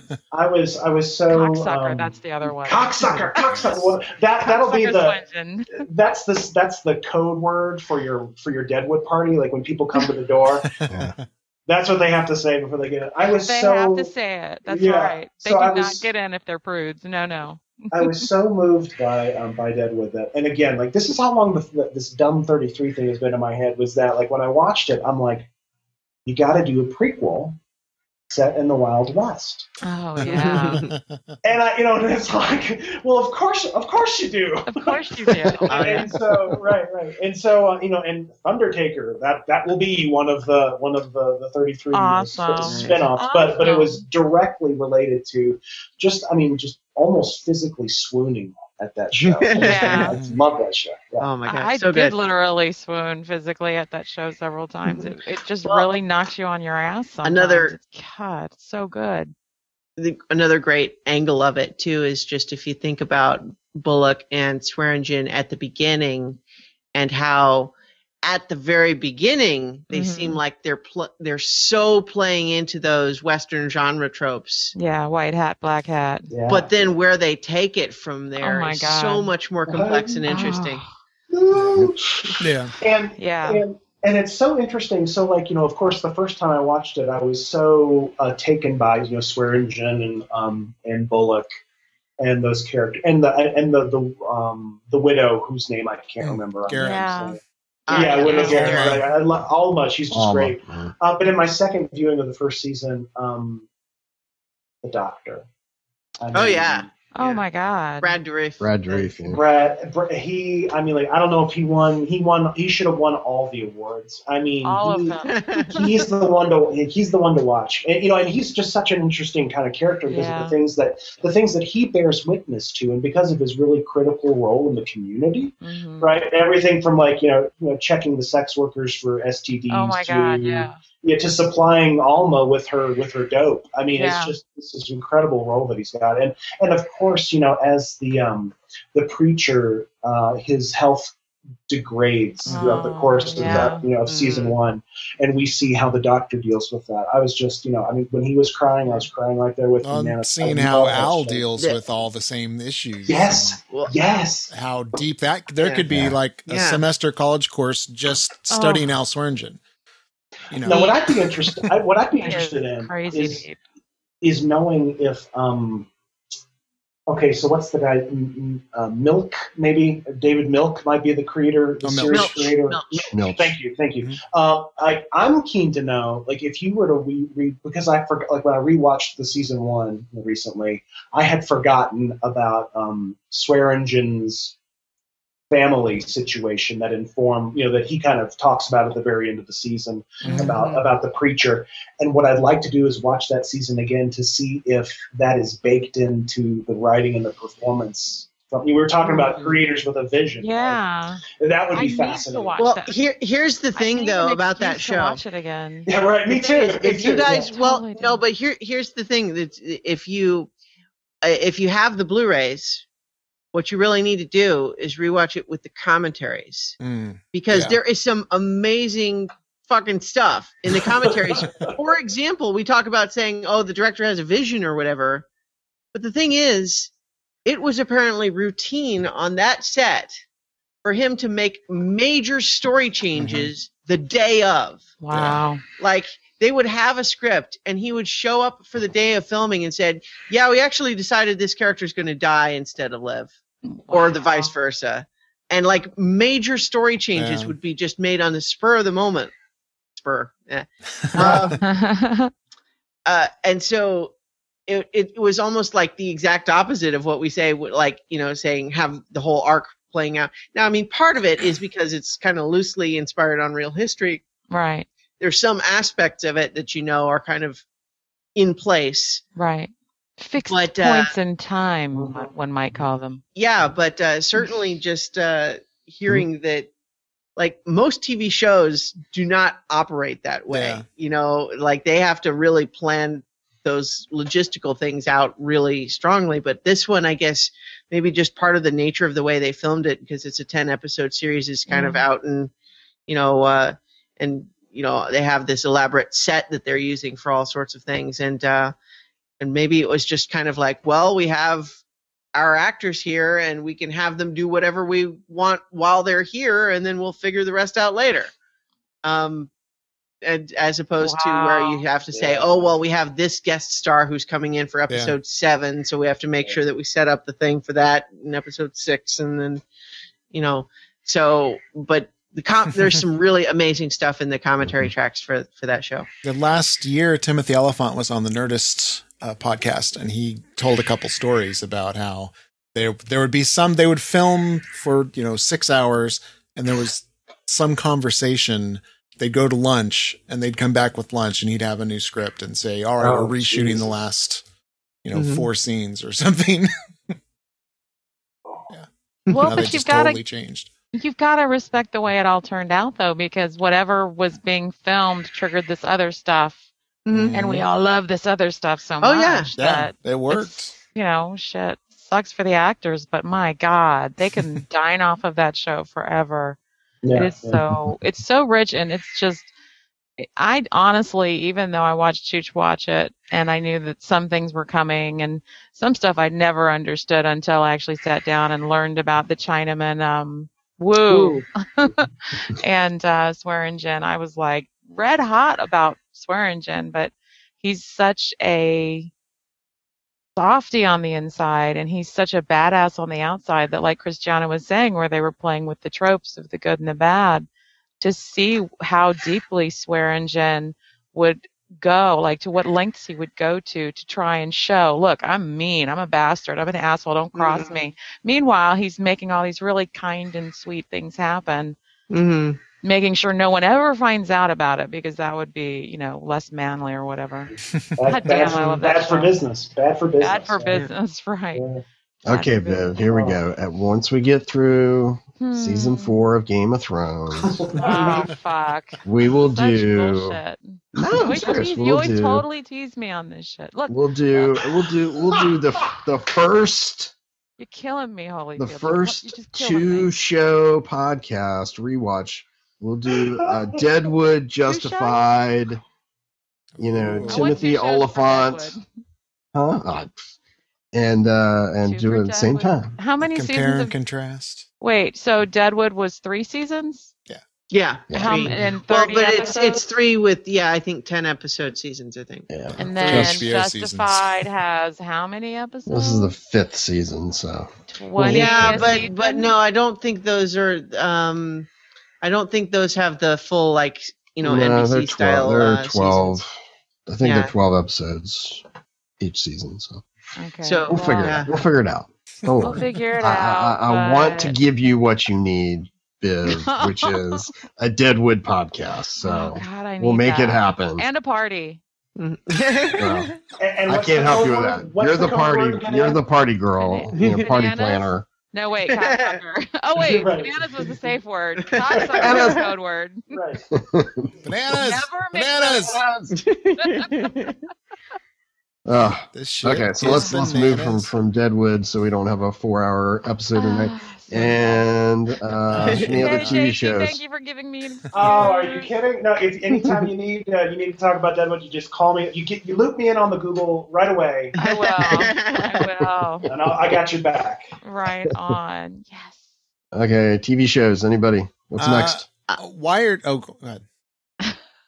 Uh, so I was going to just say, to, you know, we don't have to have a long discussion about it, but uh, uh, with Sherlock, I liked second episode a lot. I won't otherwise Yes. go into it.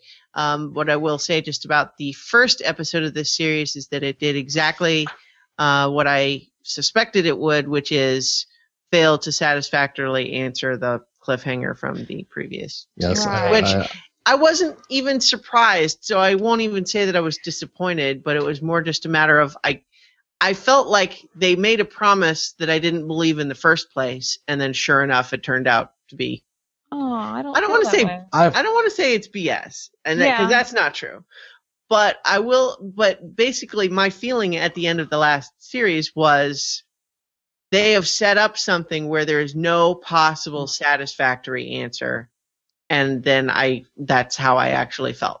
Um, bec- I feel like they kind of they they sort of cheated by implying like they gave a couple of phony explanations and then they oh, gave thought one That was wi- hilarious the way they did that. well, that. no, though. I and I I liked that idea, but then like the last one is presented where with kind of like a wink. So like that's how I really did it, or did I? And then they're just gonna leave it there. And Yeah. and the thing is, the problem is, given that the whole setup for why he needed to fake his death and it needed to be so secret, so the fact that the plan for him to fake his death required the participation and knowledge of like 25 I know. random people that he happened to know that like he called them homeless people i think Yeah, and so but like the, The you know homeless it's like right? it's this elaborate choreographed thing That was. um, it was. and ins- I just I didn't buy it. So insane. like, but because I I more or less knew that's how it was going to be, I was kind of mentally prepared, and so it wasn't like a frustrating disappointment, but it was also just like, yep, that is what Yeah. I expected.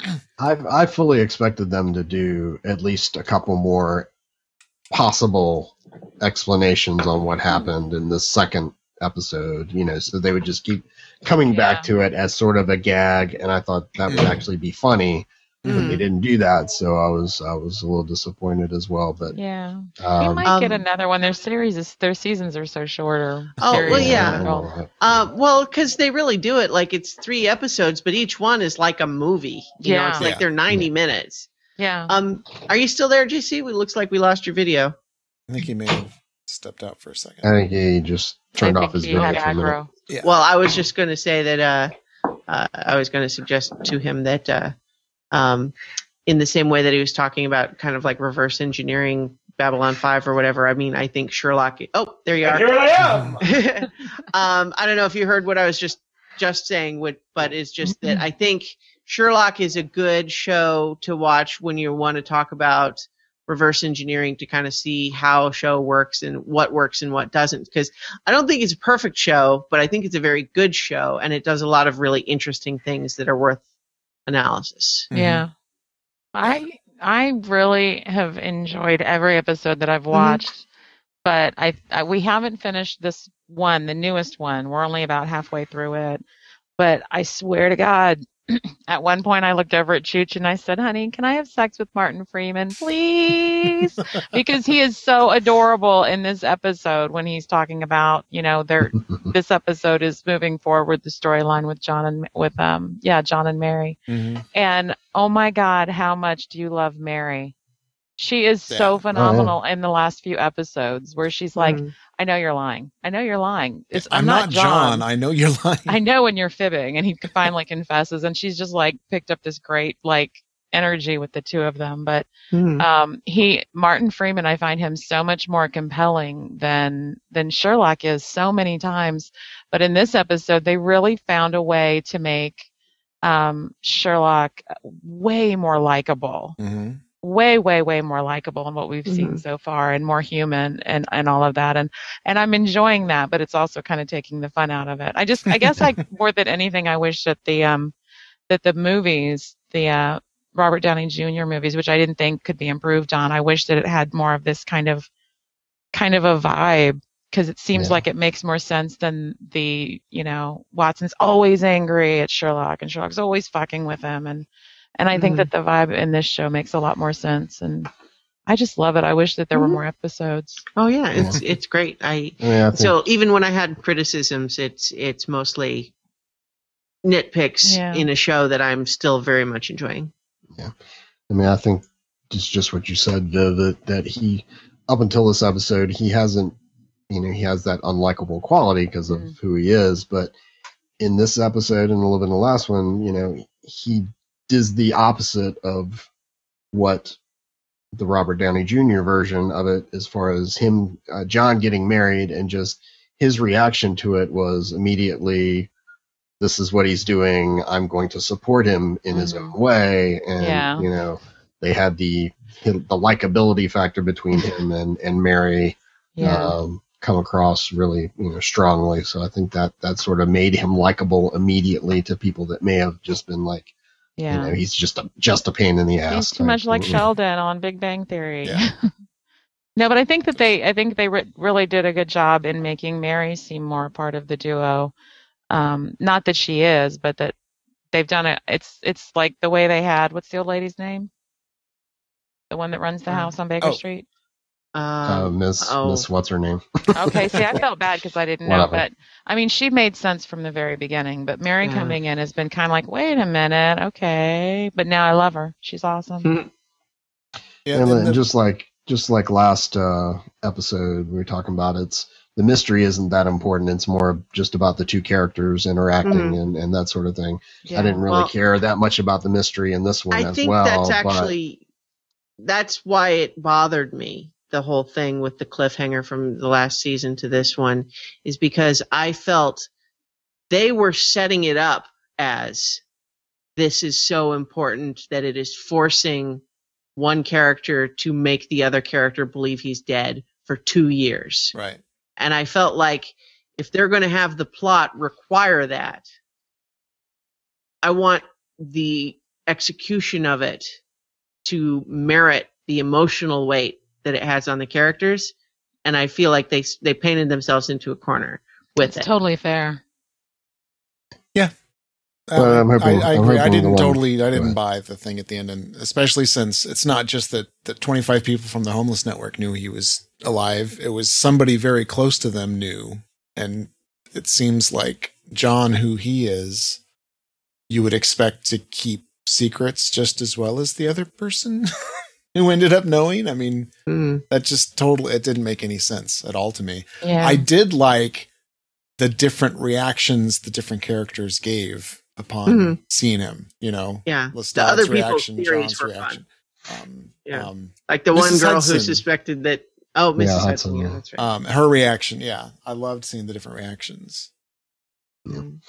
Uh, Paulette in the chat says, "Did you see the making of for the first Sherlock episode? Steven Moffat basically sneered at the audience when asked uh, if that was the real explanation as to what happened. I'm growing to dislike the man, even if I still like the stories." So, um, Yeah, I can I can see that. I think the pro the problem that he has is that he made a promise he wasn't able to deliver on. Because the thing is, after the big cliffhanger from the second series, he said that there was going to be a definitive answer that would make sense. He said that in interviews. And I knew that was BS from the beginning because I watched the way they set it up and I said, there is no possible way that there's going to be any plausible and satisfactory way to explain everything that you just had happen. and we've been talking general spoilers here, but JC hasn't seen any of it, so let's Mm. not, Yeah, let's so we- not get yeah. any deeper into.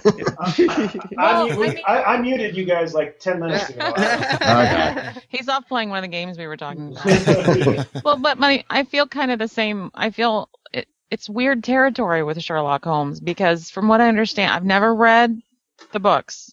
hmm Fessing up, but um, it sounds like he's the books are being followed, so presumably they're not really spoilers. Well, mm, no, they're Well, not. follow it. But I mean, Some it's, of there's the- No, they're they're changing it. Happen. I mean, there's there's parallels, but they're changing it quite a lot. Yeah, some of the characters How would you compare it the some way- of these stories are taken in pieces um, from some of the, you know, Hound of the Baskervilles. They took that story in the in series one and they, you know, changed it, updated it, and it it barely resembles anything from the from you know. Yeah, and I'm not fiction, complaining about that. I'm not Yeah. saying it should have followed the book.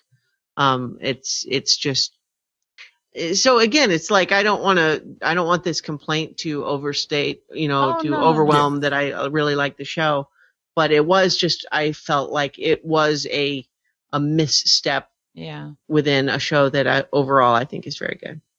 It's totally fair.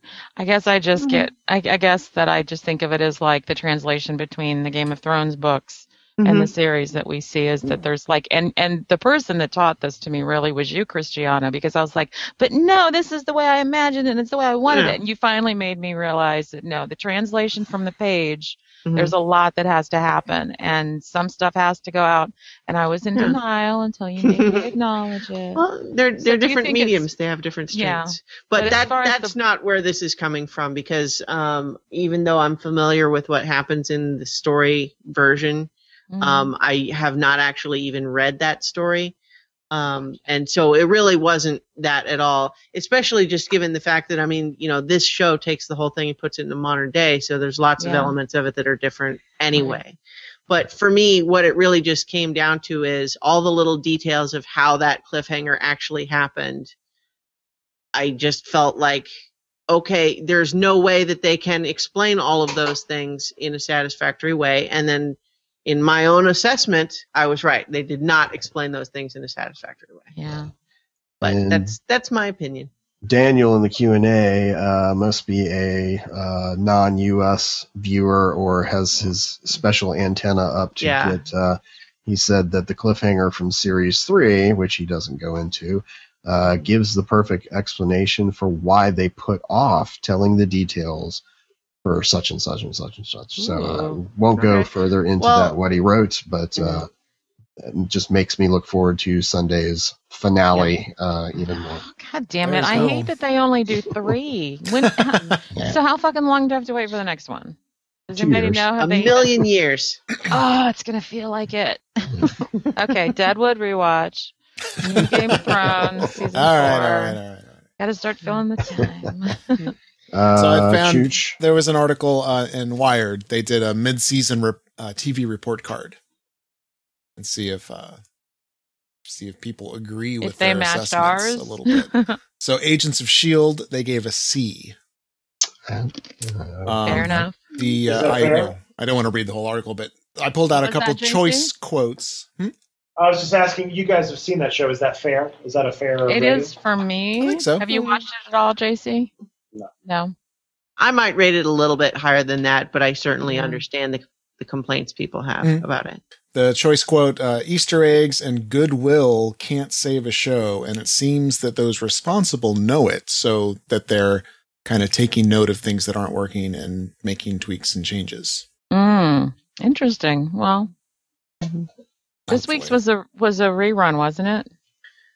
Um, yeah, I don't It think the next new. episode isn't. Uh, the next new one is this coming week. Mm. Um, they but- teased a they teased a big name though, didn't they, from the movies on the Um, commercials or the well, yeah. last So I mean, they've they've officially announced it now, so I don't think it's really a spoiler anymore. But uh, the the Mike Peterson character that's been in a couple of episodes so far, including the pilot, now that he's a cyborg, um, he is Deathlok, who is a character from the comics. Oh, okay. Right on. on. I'm glad they're doing something with them. So, uh, Sleepy. Well, and then Lady Sif from the Thor movies is going to be on it too. Sorry. Mm, Cool. I like cool. her. She's pretty badass. Yeah, I'd like to see that.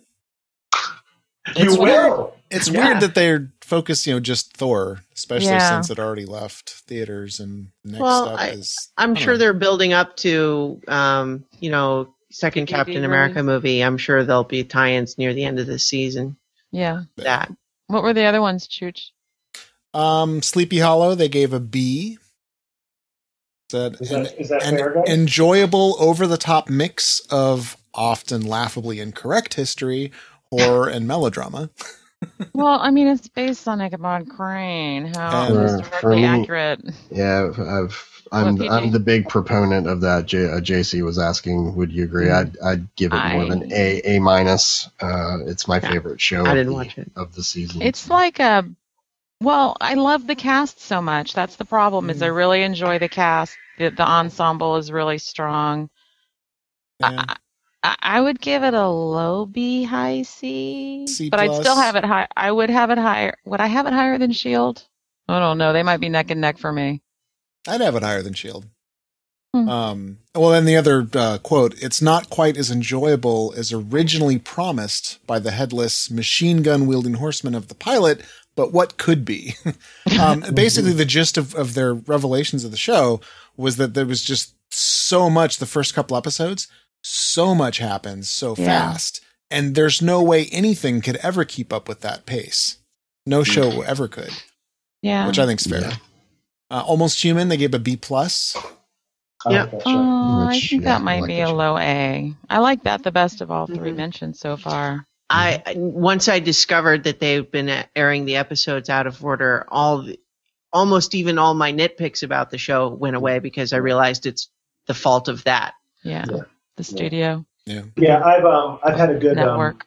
Be- being like a part of the transmedia campaign for that, I have either read or seen read the scripts of and seen episodes, like all of the episodes before they've been aired. And I Mm. think that I think that maybe I've seen like two or three that have yet to air, and it Mhm. just gets it just the humor just gets sharper and their Yeah. relationship it gets better. I mean, their their chemistry is excellent. it It's really- really really is. It's excellent. And I love too that although some serious stuff is happening, clearly the tone they're going for is lighter than a lot of the police procedurals out Yeah. there. Which You know, I there's a lot of humor yeah. in it, and like for example, like if this was a straight, straight laced serious show, the running gag of him destroying these other MXs, like Right. you know, I mean, if you want to say like he shoots one in the head in a public setting, like Yeah. if we were wanting to say this is all very serious, like that's just ridiculously Yeah. reckless and it puts public Yeah. bystanders in, in danger and all of that. Public like, funds. Who cares? Because it's funny and that's the, that's the show that we're watching. Yeah. That it has some drama in it and that's good, but it also has some It's lighter some tone to it tongue-in-cheek. that I like. Yeah, Yeah. it's kind of well, I don't know. I I I'm digging it, and I didn't yeah. even real I didn't realize your connection to it until you told us about it earlier tonight, Jason. Yeah. I'm gonna have to go back and look. What was there was a show that you did a couple years ago. It was post-apocalyptic, but it was a reality show. Reality Yeah, show, that was yeah. the colony. That was my That's that was what my it was. Yeah, that was my first um like freelance kind of like uh, transmedia network, like for a network. Or that was for Discovery. Yeah. And uh, We yeah, and I- watched that. actually- Yeah, so yeah, I, I liked it. I, I liked it what I saw. Um, but it was I like- it was a neat experience. Yeah. I liked that they cast people who actually knew how to do things. Yeah. Yeah. Yeah, yeah. That was a neat show. I mean, like, I mean, I, you can kind of see how like it's kind of a one-trick pony. Yeah. Yeah. and, and, and its success largely hinges on the the, the volunteers, the cast, right? Yeah. And the, and the first the first seasons was excellent, and I don't think that they quite nailed that chemistry in the second season. I didn't. And- I didn't realize there was a second season. yeah, well, that was yeah, well, that was well, part of the problem. That's the problem. Well, But, but what you know, I- and I think they might have anticipated that because that's what the um the, the viral campaign right where like you plugged in your Facebook profile and it pop, it populated this fake web you know fake Facebook experience with your friends telling you how basically they were you know Right. I remember Christiana Yeah. was a part of that. I saw her write something in the the I, I got the I got one of the little kits and I did a Yeah. unboxing video of Yeah. that. that's right. Um, the uh, I think the thing with that show, and I say this as a longtime fan of Survivor, is that I think the the problem with that show was that it couldn't quite make up its mind of whether is this a reality game show slash competition, or is this more like a how do you do it documentary show? And it seems Mhm. like it almost kind of wanted to straddle those two things but one is a show that you're not necessarily going to watch season after season of, and the other one you might. But they kind of tried to split the difference, and it wasn't Yeah. ultimately super successful. I think, even though I liked it. Yeah, and it was such a fascinating kind of setup because, like, the conceit, you know, for, for folks at home who, you know, who never saw this, I mean, the conceit was, you know, you take 15 people and, you know, you put them in a, in a situation where they're going to have to kind of survive without power in a kind of like burned out, you know, let's say five block radius of some, Mhm. you know, me- metropolitan area or in the wilderness. But the conceit was We're in that- downtown Detroit right now. yeah, right. Present day, right? Yeah, Flint, Michigan. You know, you just go out there.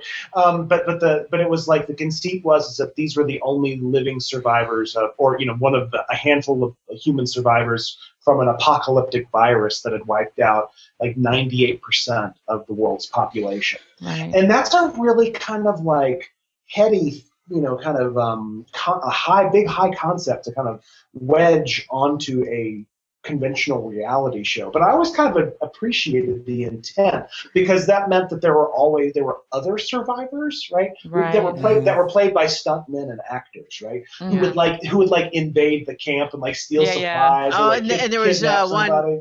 Did I it- maybe it only happened in the second season, but they actually kidnapped one of the Right, right, one yeah. of the contestants or Yeah. main main people, and that was that was interesting just in the just in the sense of like the reality of the situation or surreality Yeah. um, just because on the one hand you can have this person know okay i'm in a tv show none of this is real And in the I'm conventional safe. sense yeah. but then when you say a bunch of people in ski masks put a bag over your head and then And carry you off her to who off. where and you weren't expecting it to happen that's still scary Yeah. Yeah, yeah. That was and scary you- to watch too. Yeah, and it was it was scary to watch, and you could just kind of see that, because that's a biological response, the Yeah. terror, you know, that you're experiencing in a situation like that. Yeah. I mean, you can kind of rationalize it all you want, but like, it, you know, I don't care if the gun is loaded or not. If you point it at my head, I'm gonna, you know, shit my britches. It's That's just the way it survival, baby. That's right. Yeah. Yeah. Those instincts are there for a reason. Um, Were there any more grades there? yeah. Chooch? Oh, well, the quote on Almost Human was actually right on track, right on with what Christiana was saying. Uh, it doesn't quite work as a sci-fi drama, but as an off-kilter sci-fi comedy, it's charming. Um, Mhm. straddles both lines. Uh, they had the Blacklist, which they gave an A minus. Hmm. I can't i've heard good things on but i haven't watched any of it Now that's the one I think we watched the first episode Mhm. for, and we kind of dropped off. But. I'm not really sure if we did it intentionally or just. Yeah, Yeah. well, there were so many things coming that we decided it wasn't going to make the cut. Yeah. Yeah, I ended up watching all of them, and you know James Spader carry, carries the show, and if you are a fan, it it works, and if uh, you know the repetition of some of the stories that they have, um, that bothers you, you, you probably dropped off before the end of the season. But it did have like the final two episodes were you know uh, continuation of the story and tied up some of the questions they had very Mhm. well. So it definitely uh, kept kept going for me as far as uh, a must Mhm. watch. So Right on. Their quote, uh, thankfully, there's been more to the blacklist than the faux Silence of the Lambs setup suggested by the pilot, despite its tendency to let, uh, I forget the main character's name. J- Spader well plays. james spader is the actor right Despite the tendency to let Spader keep winning at the cost of those he's theoretically helping. Yeah. Um, and then Dracula gave a C plus. What? yeah, which none of us have watched. Is that right? Yeah, I don't think any of us have watched that. Did you watch that, JC? No, no, I've got No. a friend. I got a friend who's kind of like, kind of like involved in the show, but I don't, but I haven't watched it. It had, there's a space out there for a glossier, more knowingly pulpy Downton Abbey, perhaps even with things, but this isn't it. And then they had a bunch of other uh, non-spec fic. Brooklyn Nine Nine they gave an A and said that it's just like it's Oh. must see. It's like firing on all cylinders now, and it's funny Mm. because la- I think it was just last night. Vivid switched over to Brooklyn Nine Nine. Says, "Hey, it's been a while. Let's see where it's at." And it they showed a rerun. nominated- Hmm. the way I Yeah. saw. Yeah, I mean, uh, It was nominated for an Emmy or Andy, Andy Samberg was or something. I was like, all right, He- all right, all yeah, right, fine, I'll try he it again. won, so he won for best comedic actor. So, So uh, I decided to try it again, and it was a goddamn rerun, one of the ones I didn't like from the beginning of the season. So try again next Um, week. oh, the other well. ones are what you'd expect. I, one quote that was funny. They gave the show "Dads," which is uh, it's what Seth Green. Seth. and- yeah, they gave it an Oh, F, right. and the quote was, "There was almost no way it couldn't improve after that pilot, but instead it found some way to get worse." wow. Seth Green that's just needs to bad. go back and do Greg the Bunny again. that's really bad. Uh, I think that's probably Greg my favorite thing that he's ever done. yeah. buffy Yeah, Buffy. Yeah. Buffy. So yeah, Greg the Bunny is my favorite thing that sets. She never watched. Fair enough. I'm not a Buffy Oh. girl. I'm a Buffy movie girl. I loved the movie, but I never It's- watched the show. That's surprising, Viv. I would have pinned you uh, the other way. That sounded vaguely erotic. Excuse me. Which I way meant- would that be, I, I would have JC? thought that. I thought that you would have liked the series more than you did. Huh. We might have to have that conversation in more depth another Yeah. time. Yeah, I think it sure, warrants it. Deadwood. Yeah. Just on part of a consumption, not a whole Hmm. thing. Don't worry, sweetie. Um, I did want to mention I, I have kept up with Helix. Um, Yeah, I'm still watching that. that. although I'm pretty an- annoyed that the character that I liked the most had something bad happen. Oh. Don't spoil. We're behind, aren't we? we watched the pilot so Uh, so. I won't say any more of I won't say who it that. is. Don't say who But, it is. uh, but yeah. Yeah, Um, I'm, I'm oh, still well, having yes. I know I'm I'm still being- having the major issues with the ID. The idea that CDC operatives, scientists would act in the way that these people act, and, and the the problem But- is it it's it's one thing if they're just making up a whole bunch of stuff then that's one thing but when they clearly seem to be trying to get a bunch of details right but then some of them are just like hilariously wrong that's when it really jars for me Yeah, especially since I just agree. like some of that stuff when you're dealing with clean rooms and just you know pharmaceutical laboratories and that sort of thing. Like I know some of that stuff, and so it just really stands out to me when it's kind of like, oh, so you did a 10 minute test with two rats, and now you're sure that it's not airborne so much that you're going to take your breathing Take mask off off your Yeah. while fucking breathing there in front of the rats you just tested. Like, And mm-hmm. but I mean, the guy, no. then but then the dude with her is like, oh yeah, takes his off too. So I mean, really, mm-hmm. Well, then, yeah, somebody else Yeah. had whipped theirs off before they even got to that point and said, "Well, clearly Yeah. it's it's Well- in the base and not everybody died, so clearly it's not airborne." I'm like, I, I "That's mostly a really just get stupid annoyed assumption." when it's well and the thing is i'm willing to forgive some of that because just the realities of tv production they don't want to cast Yeah. actors and then have them in masks all the time True. But uh at the same time sometimes you just sort of feel like it wouldn't have really been that hard to do it better than you did. And uh but so i'm i'm liking it okay. I'm not going to stop watching it but i do have quibbles with the show that i'm not persuaded i'm not convinced that it's not going to just degenerate as opposed to uh improve Uh, and if you do catch up, they, they they do have a good like ending to this last episode as far as uh, the the the the main villain or you know the guy running the the um this, the base uh you know his Tataki. interaction yes his interactions with certain characters but is he end really of the villain we don't know maybe he's don't helix's know. swear engine uh, now what? No, we we Could actually already started. I'll just keep watching. What episode are they on now? I think four Um, was the one that was just this past Friday. Okay. yeah depending on if you watch yeah if, if you consider the pilot two two episodes then Well, they've yeah, so that's how they're numbering So, it. They yes. consider the two-hour premiere is episodes one and one two, and two so they've and had then four, so the, Oh, okay. that's they've how they're numbering two numbering more TV after that. So, Okay. four hours worth of show. Uh, it. Cool. uh, but that's all all the Right on. I have. Well, the only other one that I'll do is just just a quick recommendation that Adult Swim's new cartoon uh, Rick and Morty from uh, Dan Harmon is really funny, and I like it a lot. So, uh, just the sort of the one sentence premise is that if we imagine like the the whole classic, um, you know, the the dynamic of Marty McFly and Doc Brown, but we say, okay, well, but let's imagine that you have that sort of a relationship where the scientist is not this uh, good-natured, absent-minded scientist with no ill intentions, but have him actually be kind of an alcoholic creep. Um, but uh, still have that dynamic where he has just decided to take in this this young boy to be his assistant, um, and then they just have various madcap sci-fi adventures, and so it's it's pretty good. I like it a lot. So. Rick and Morty. Rick and Morty. It's and it's Cool. on uh, Cartoon Network as part of their Adult Swim blog.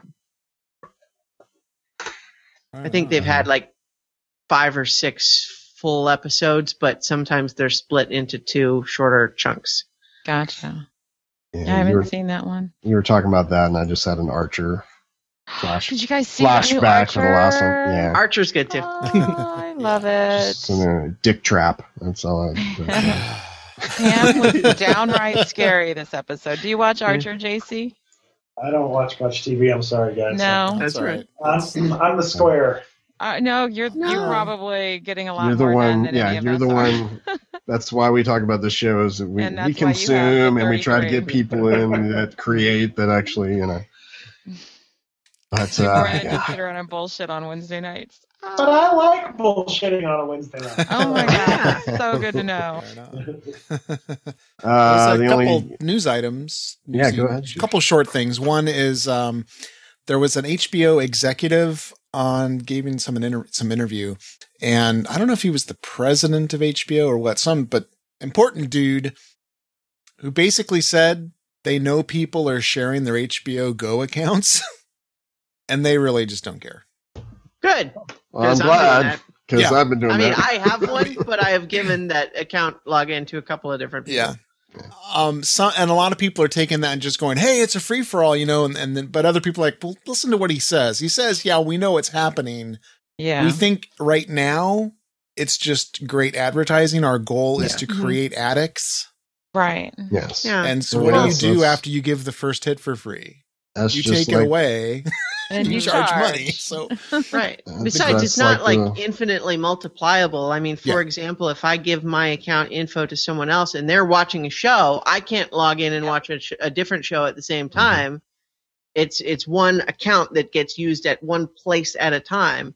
And so you can't just give it to a hundred people because then none of them will ever get to watch it because it's only gets used by one person at a time. I didn't know if it So- actually did cut people off or not. It it does. It You're, does. You're, Does. you have to It be does. logged in to watch, and it won't let you log in if you're logged in already from some other device or computer. Right on. Th- But it's just like, what um, I pi- no, go ahead, PG. I was just gonna say this is just like the story that that came out a couple years ago when you know it was released that or set, stated that Game of Thrones is the most pirated Mhm. show in history, and HBO's like, well, we don't really care because we see the numbers going up with with our subscribers, you know. So And it's, DVD it's sales and merch and all that Mhm. stuff. if we create Yeah. people that love the show, they're gonna come get our network. So. And Netflix did a similar thing. For a while, there was rumors that there was a Netflix cap on streams, and at first they just they weren't enforcing it all, and then they quietly enforced it. To, and now it's an official policy that your eight dollar account allows two streams, two simultaneous streams, and they're they're looking at possibly adding you know an extra four bucks a month to get four more streams, simultaneous streams Mm. for families. Mhm. Um, could be interesting. That's a pretty good damn deal. And then there was some Star Wars news that uh the first was that JJ announced that he has completed the script for Mhm. episode 7. Um it's been con- or Carrie Fisher confirmed in an interview that she will be in episode 7 and she made statements that Mark Hamill and Harrison Ford would be on it but they haven't confirmed. Mark Hmm. Hamill said in some other thing kind of a non-committal that he he knows that R2D2 is going to be in it. Um But what I found more interesting he's was he's still alive. yeah, Oh, he passed away. a few years R2D2, man. was working on R2D2's forever.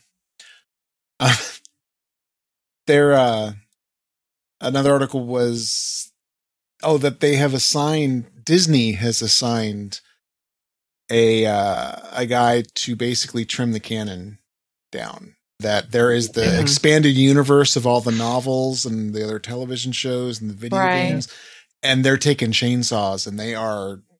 It sounds like essentially they're saying the movies are canon. Period Yeah. Mhm. and then they softened it a little and said there may be some elements because there's a lot of things that that that hardcore Star Wars fans just love from the novels, Yeah. and a Hmm. lot of it's good, but most of it's crap. So, but they're definitely going to shake it up. And what it sounds like they're doing is they're trying to free up the movies and not have them chained down and a whole bunch of Yeah. continuity stuff, Right. That well that makes sense. and let it go. You know, how many directions could it go if there's all this canon Yeah. out there? I, well, Right, that's the the- thing is that as much as it, I'm sure, hurts the feelings of people who are are super into the expanded universe and have really enjoy a lot of that stuff. You know, we can understand why they would not like because like those books are not going to go away. It's just going to, they're going to be officially declared non-canon, which people don't like imagining that because they like imagining that it that is what really happened. Right. But uh, you know, they're making a, a big new movie for millions of people, not the thousands of people who have read some of these books. You know, so they they can't tie themselves to the 150 different tie-in novels that have tried to chronicle Mhm. what's going to happen after Yeah. after Return of the Jedi. It's Exactly. so they had to do this. It's it would it would be crazy for them not to. Um, so yeah, I mean, I they think had people had to know series- it was coming. They had series of novels with, you know, Han, Han, and Leia's kids, and you know, if the movies are going in that sort of direction, you know, they don't want to have to worry about any sort of well, Mhm. these these stories are supposedly canon, and you're doing this, you can't, and it's different, blah blah blah. So yeah, They just sense. need to uh they need to do it uh like Marvel Comics and just like there's the 616 universe and there's the Ultimate universe and there's all the different Right. little parallel realities and you just imagine that all these books took place on one of those parallel realities. Yeah, and then there's the 33 universe, and we have to have uh, that canon to be brought out now. Uh, I just wanted to take this opportunity to thank uh, JC once again for joining us this evening. Um, Oh, we're not wrapping up, are we? I had one more thing. oh, okay. Well, yeah. It's a movie Go. though, and we didn't we didn't We get didn't onto really a movie. I category, didn't so. I was waiting. Okay. Um, I saw her on Sunday. The uh, Ah, um, Best. Picture nominated movie from uh, uh, Spike Jonze, who uh, he has previously directed movies like Being John Malkovich and um, Adaptation, for example. But uh, this one is I I actually hadn't fully realized this is his first one that he wrote and directed, um, first feature I think. And uh, what I'll say is I think it's objectively a very good movie, like just for anyone but for me it seems so perfectly calibrated to like what i want out of a movie that it became my absolute number one favorite for the year just Wow. and i Wow. absolutely loved it and um, it actually really resonated with me on a number of things that are actually like more personal than i would even get into on a podcast like this Mhm. um, but the point is that I absolutely loved it. I can't guarantee that everyone else will love it as much as I did, but I think it's very good and it's an easy recommendation to anyone because it's, um, if anyone's not familiar with the premise, the simple one sentence version of the premise is that uh, it's in the near future. They've just released like an operating system for your computer, but it's the world's first artificially intelligent operating system but you have a main character who basically falls in love with this artificial intelligence that lives in his computer. But it's very intelligent. Well, I guess um, Matt Wallace talked about it last yes, week we on, on about the it. show. But yeah, we uh, talked about Yeah. it and week. so I echo everything he said about it. It's smart speculative fiction, has a surprisingly touching and moving um, emotional core. The characters are great. It's a great movie. I really, Hmm. really loved it. there was another really good Wired article that's specifically talking about the world building and how they got technology out of the way because that's how Mhm. they envision it when things become ubiquitous yeah. that it does disappear it falls to the Mhm. background and Mm. it's if you're paying attention it's it's all there the future is there Yeah. how the that the master mastered the subtlety of it Mhm. So are we going to see it in the theater? Is that what that means, Chooch? yeah for sure Okay. Probably Saturday. oh, wow. I wow, guess, you all guys got date night. Very good. Surprise. Yay. maybe tomorrow night All right. Very Go good. down. Oh wow, simmer down now. Maybe right now. Hell, midnight showing. Midnight movie. Let's go. Surprise, we're all going right now. Everybody, Yay! you'll find plane tickets in your email. Yay. oh, God. Uh, I did have actually one movie to somewhat recommend. I, I saw just on Showtime, uh, The Woman in Black. Yeah. Oh, the the Daniel Radcliffe one, right? The? Daniel Radcliffe, right. Radcliffe, and I I, I enjoyed it. one. I enjoyed it. The I Woman mean, in Black. oh i remember trailers when it was yeah It's a ghost story movie, uh, horror movie. Um, you know, and uh, it's a, it has uh, Ciarán Hinds, uh, uh, guy who plays the um, ah, the the Wildling King in Game of Thrones um, is uh, a character in the in the in this movie. So um, um, it's, Isn't it it's nice of us not to mock you for not remembering that name from the book that we've been podcasting for three years? I know. I remembered the actor's nice name though. Uh, and so you jumping in and correcting me. So uh, it's something like Well, Dance me. Fader. Voldemort. Mazer Rackham. Uh, but Oh, uh, you know, it's it's a little. I mean, it's a ghost story, uh, but it it goes a little bit in directions you you don't expect. Um, uh, but uh, you know, he Daniel Radcliffe's very good in it. Um, Cool. So uh, it's it was a good watch. And uh, Kim, who does not like horror or violence uh, too much in movies, she enjoyed it because it was uh, Really? it was violent, but or you know the horror stuff, but it, it was it was subdued, not graphic. So it was uh, Scary. It was a good watch. Creepy movie. Yeah, creepy. Yeah. And Huh. if I may make a minor plug, if anyone wants um, lots, lots more movie talk, um, my friend Mike and I uh, have just launched what we always do every year, which is a uh, Oscar movie marathon where we just try to make an effort to see as many of the nominated films as we can, and then we talk about them. So the the kickoff episode of that is is online at my site right now, ChristianaEllis.com, and there will be more as we see more of the movies. Woohoo! Oh yeah, I also got this book by this hack, uh, Scott Sigler. Ah, Um, yeah. That's yeah. where I was last week. I know. Uh, so pandemic, uh, I've read the first couple chapters. Uh, you know, it's third book in a series, so uh, picks up uh, you know where it's left Mhm. off, and um, you know it's going to be a ride. You can tell that already. So uh, looking forward to getting. Did you read that. it yet, Christiana? Um, I'm I'm only a few chapters into. So I'm sure we'll talk more about that at some point in the future. Um, Right on. So JC, where can Sure. people find information about the 33? And all the right other down goodness. there. Where is, is it there? There. There Yeah. go. The33.net. Yeah, so so uh, yeah, if you uh, guys are interested in learning more about this crazy wackadoo project that has been in my head for far too, it's like the Muppet Show in there, guys. and uh, and even though through all that noise and all that craziness, I finally was able to, to get it out on the page. I, I hope you guys enjoy it. Check it out. Yeah, the 33.net.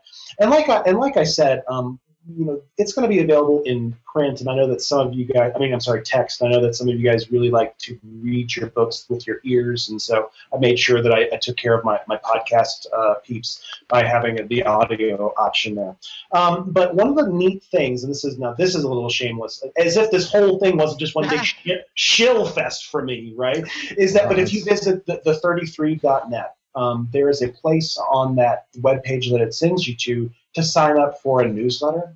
And if you if you do that, you're going to get um, 33% off your first purchase. Um, Oh, I got mine. yeah, of, of episode one. Yeah. So I mean, so if the, if the episode, so like if you wanted to buy the audiobook for three bucks, you get a buck off. Boom, just like that. Simple math. So so I mean, that's one more, and you'll get a free um, excerpt in print and in audio, so you can kind of give it a test spin to see if it's something that you like. So it's totally worry free. Um, but I hope you enjoy it, and guys, I am absolutely honored and so very grateful that you had me on the show. Thank you. Well, you're you're very welcome. And anytime Absolutely. you uh, if you have any any dead wood or some some life changing uh, consumption that you uh, have and you need to talk about it, we are always here and uh, love to have you back on. Sometime. Even if you just Yeah. start coughing up blood into a hanky, you know. Well, and, and here, you know, and, and let me just let me just pose this to your to your to your, your audience, which is of course like if remember what I said earlier in the episode, if the 33 is monetarily successful, I will be hiring my friends on this very podcast to write to write episodes in seasons two and in spin-offs. So All so you're not just we're it. supporting right, you're not supporting me, you're supporting all of us. All of us. Go team. So yeah. So th- again, um, thank you for uh, for for indulging my my motor mouth uh, for the past few hours. I'm very grateful that you had. Total pleasure. Total pleasure. And to everybody else, uh, thanks for watching and listening. If uh, if you are uh, watching on YouTube after the fact, uh, leave comments there, and we'll try to bring them up on the next show. Or uh, if you are uh, listening to the audio version, you can leave comments over at specficmedia.com. Uh, we also have a call in line at 704 981 1SFM. I really want a drunk dial on that, at at least, you guys. I know. At least put it, in your, put in your phone gotta and get as a drunk dial. I put it in my. I don't want to call it drunk. I want somebody else to call it drunk. you know what I sound like drunk. Uh, but thanks again for joining us, and uh, we're going to take next week off, or I am, because I've got my, uh, my my father is coming to town, so I'm going oh, cool. to take next uh, Wednesday off, and we'll be back in a couple weeks uh, with another episode of Consumption. Bye, everybody. Bye. Thank you, Bye. Casey. Thank you guys. Well, uh, uh, thank you so much for being. Oh my God! What happened? Did Chooch- Fuck, that I had to be Church. huge. Ah, my chair My- just broke. God damn. There, Go take care of your man. Holy shit! Go hope- take care of your man, girl. I, there's a I hope you're recording. you and the man. Yeah.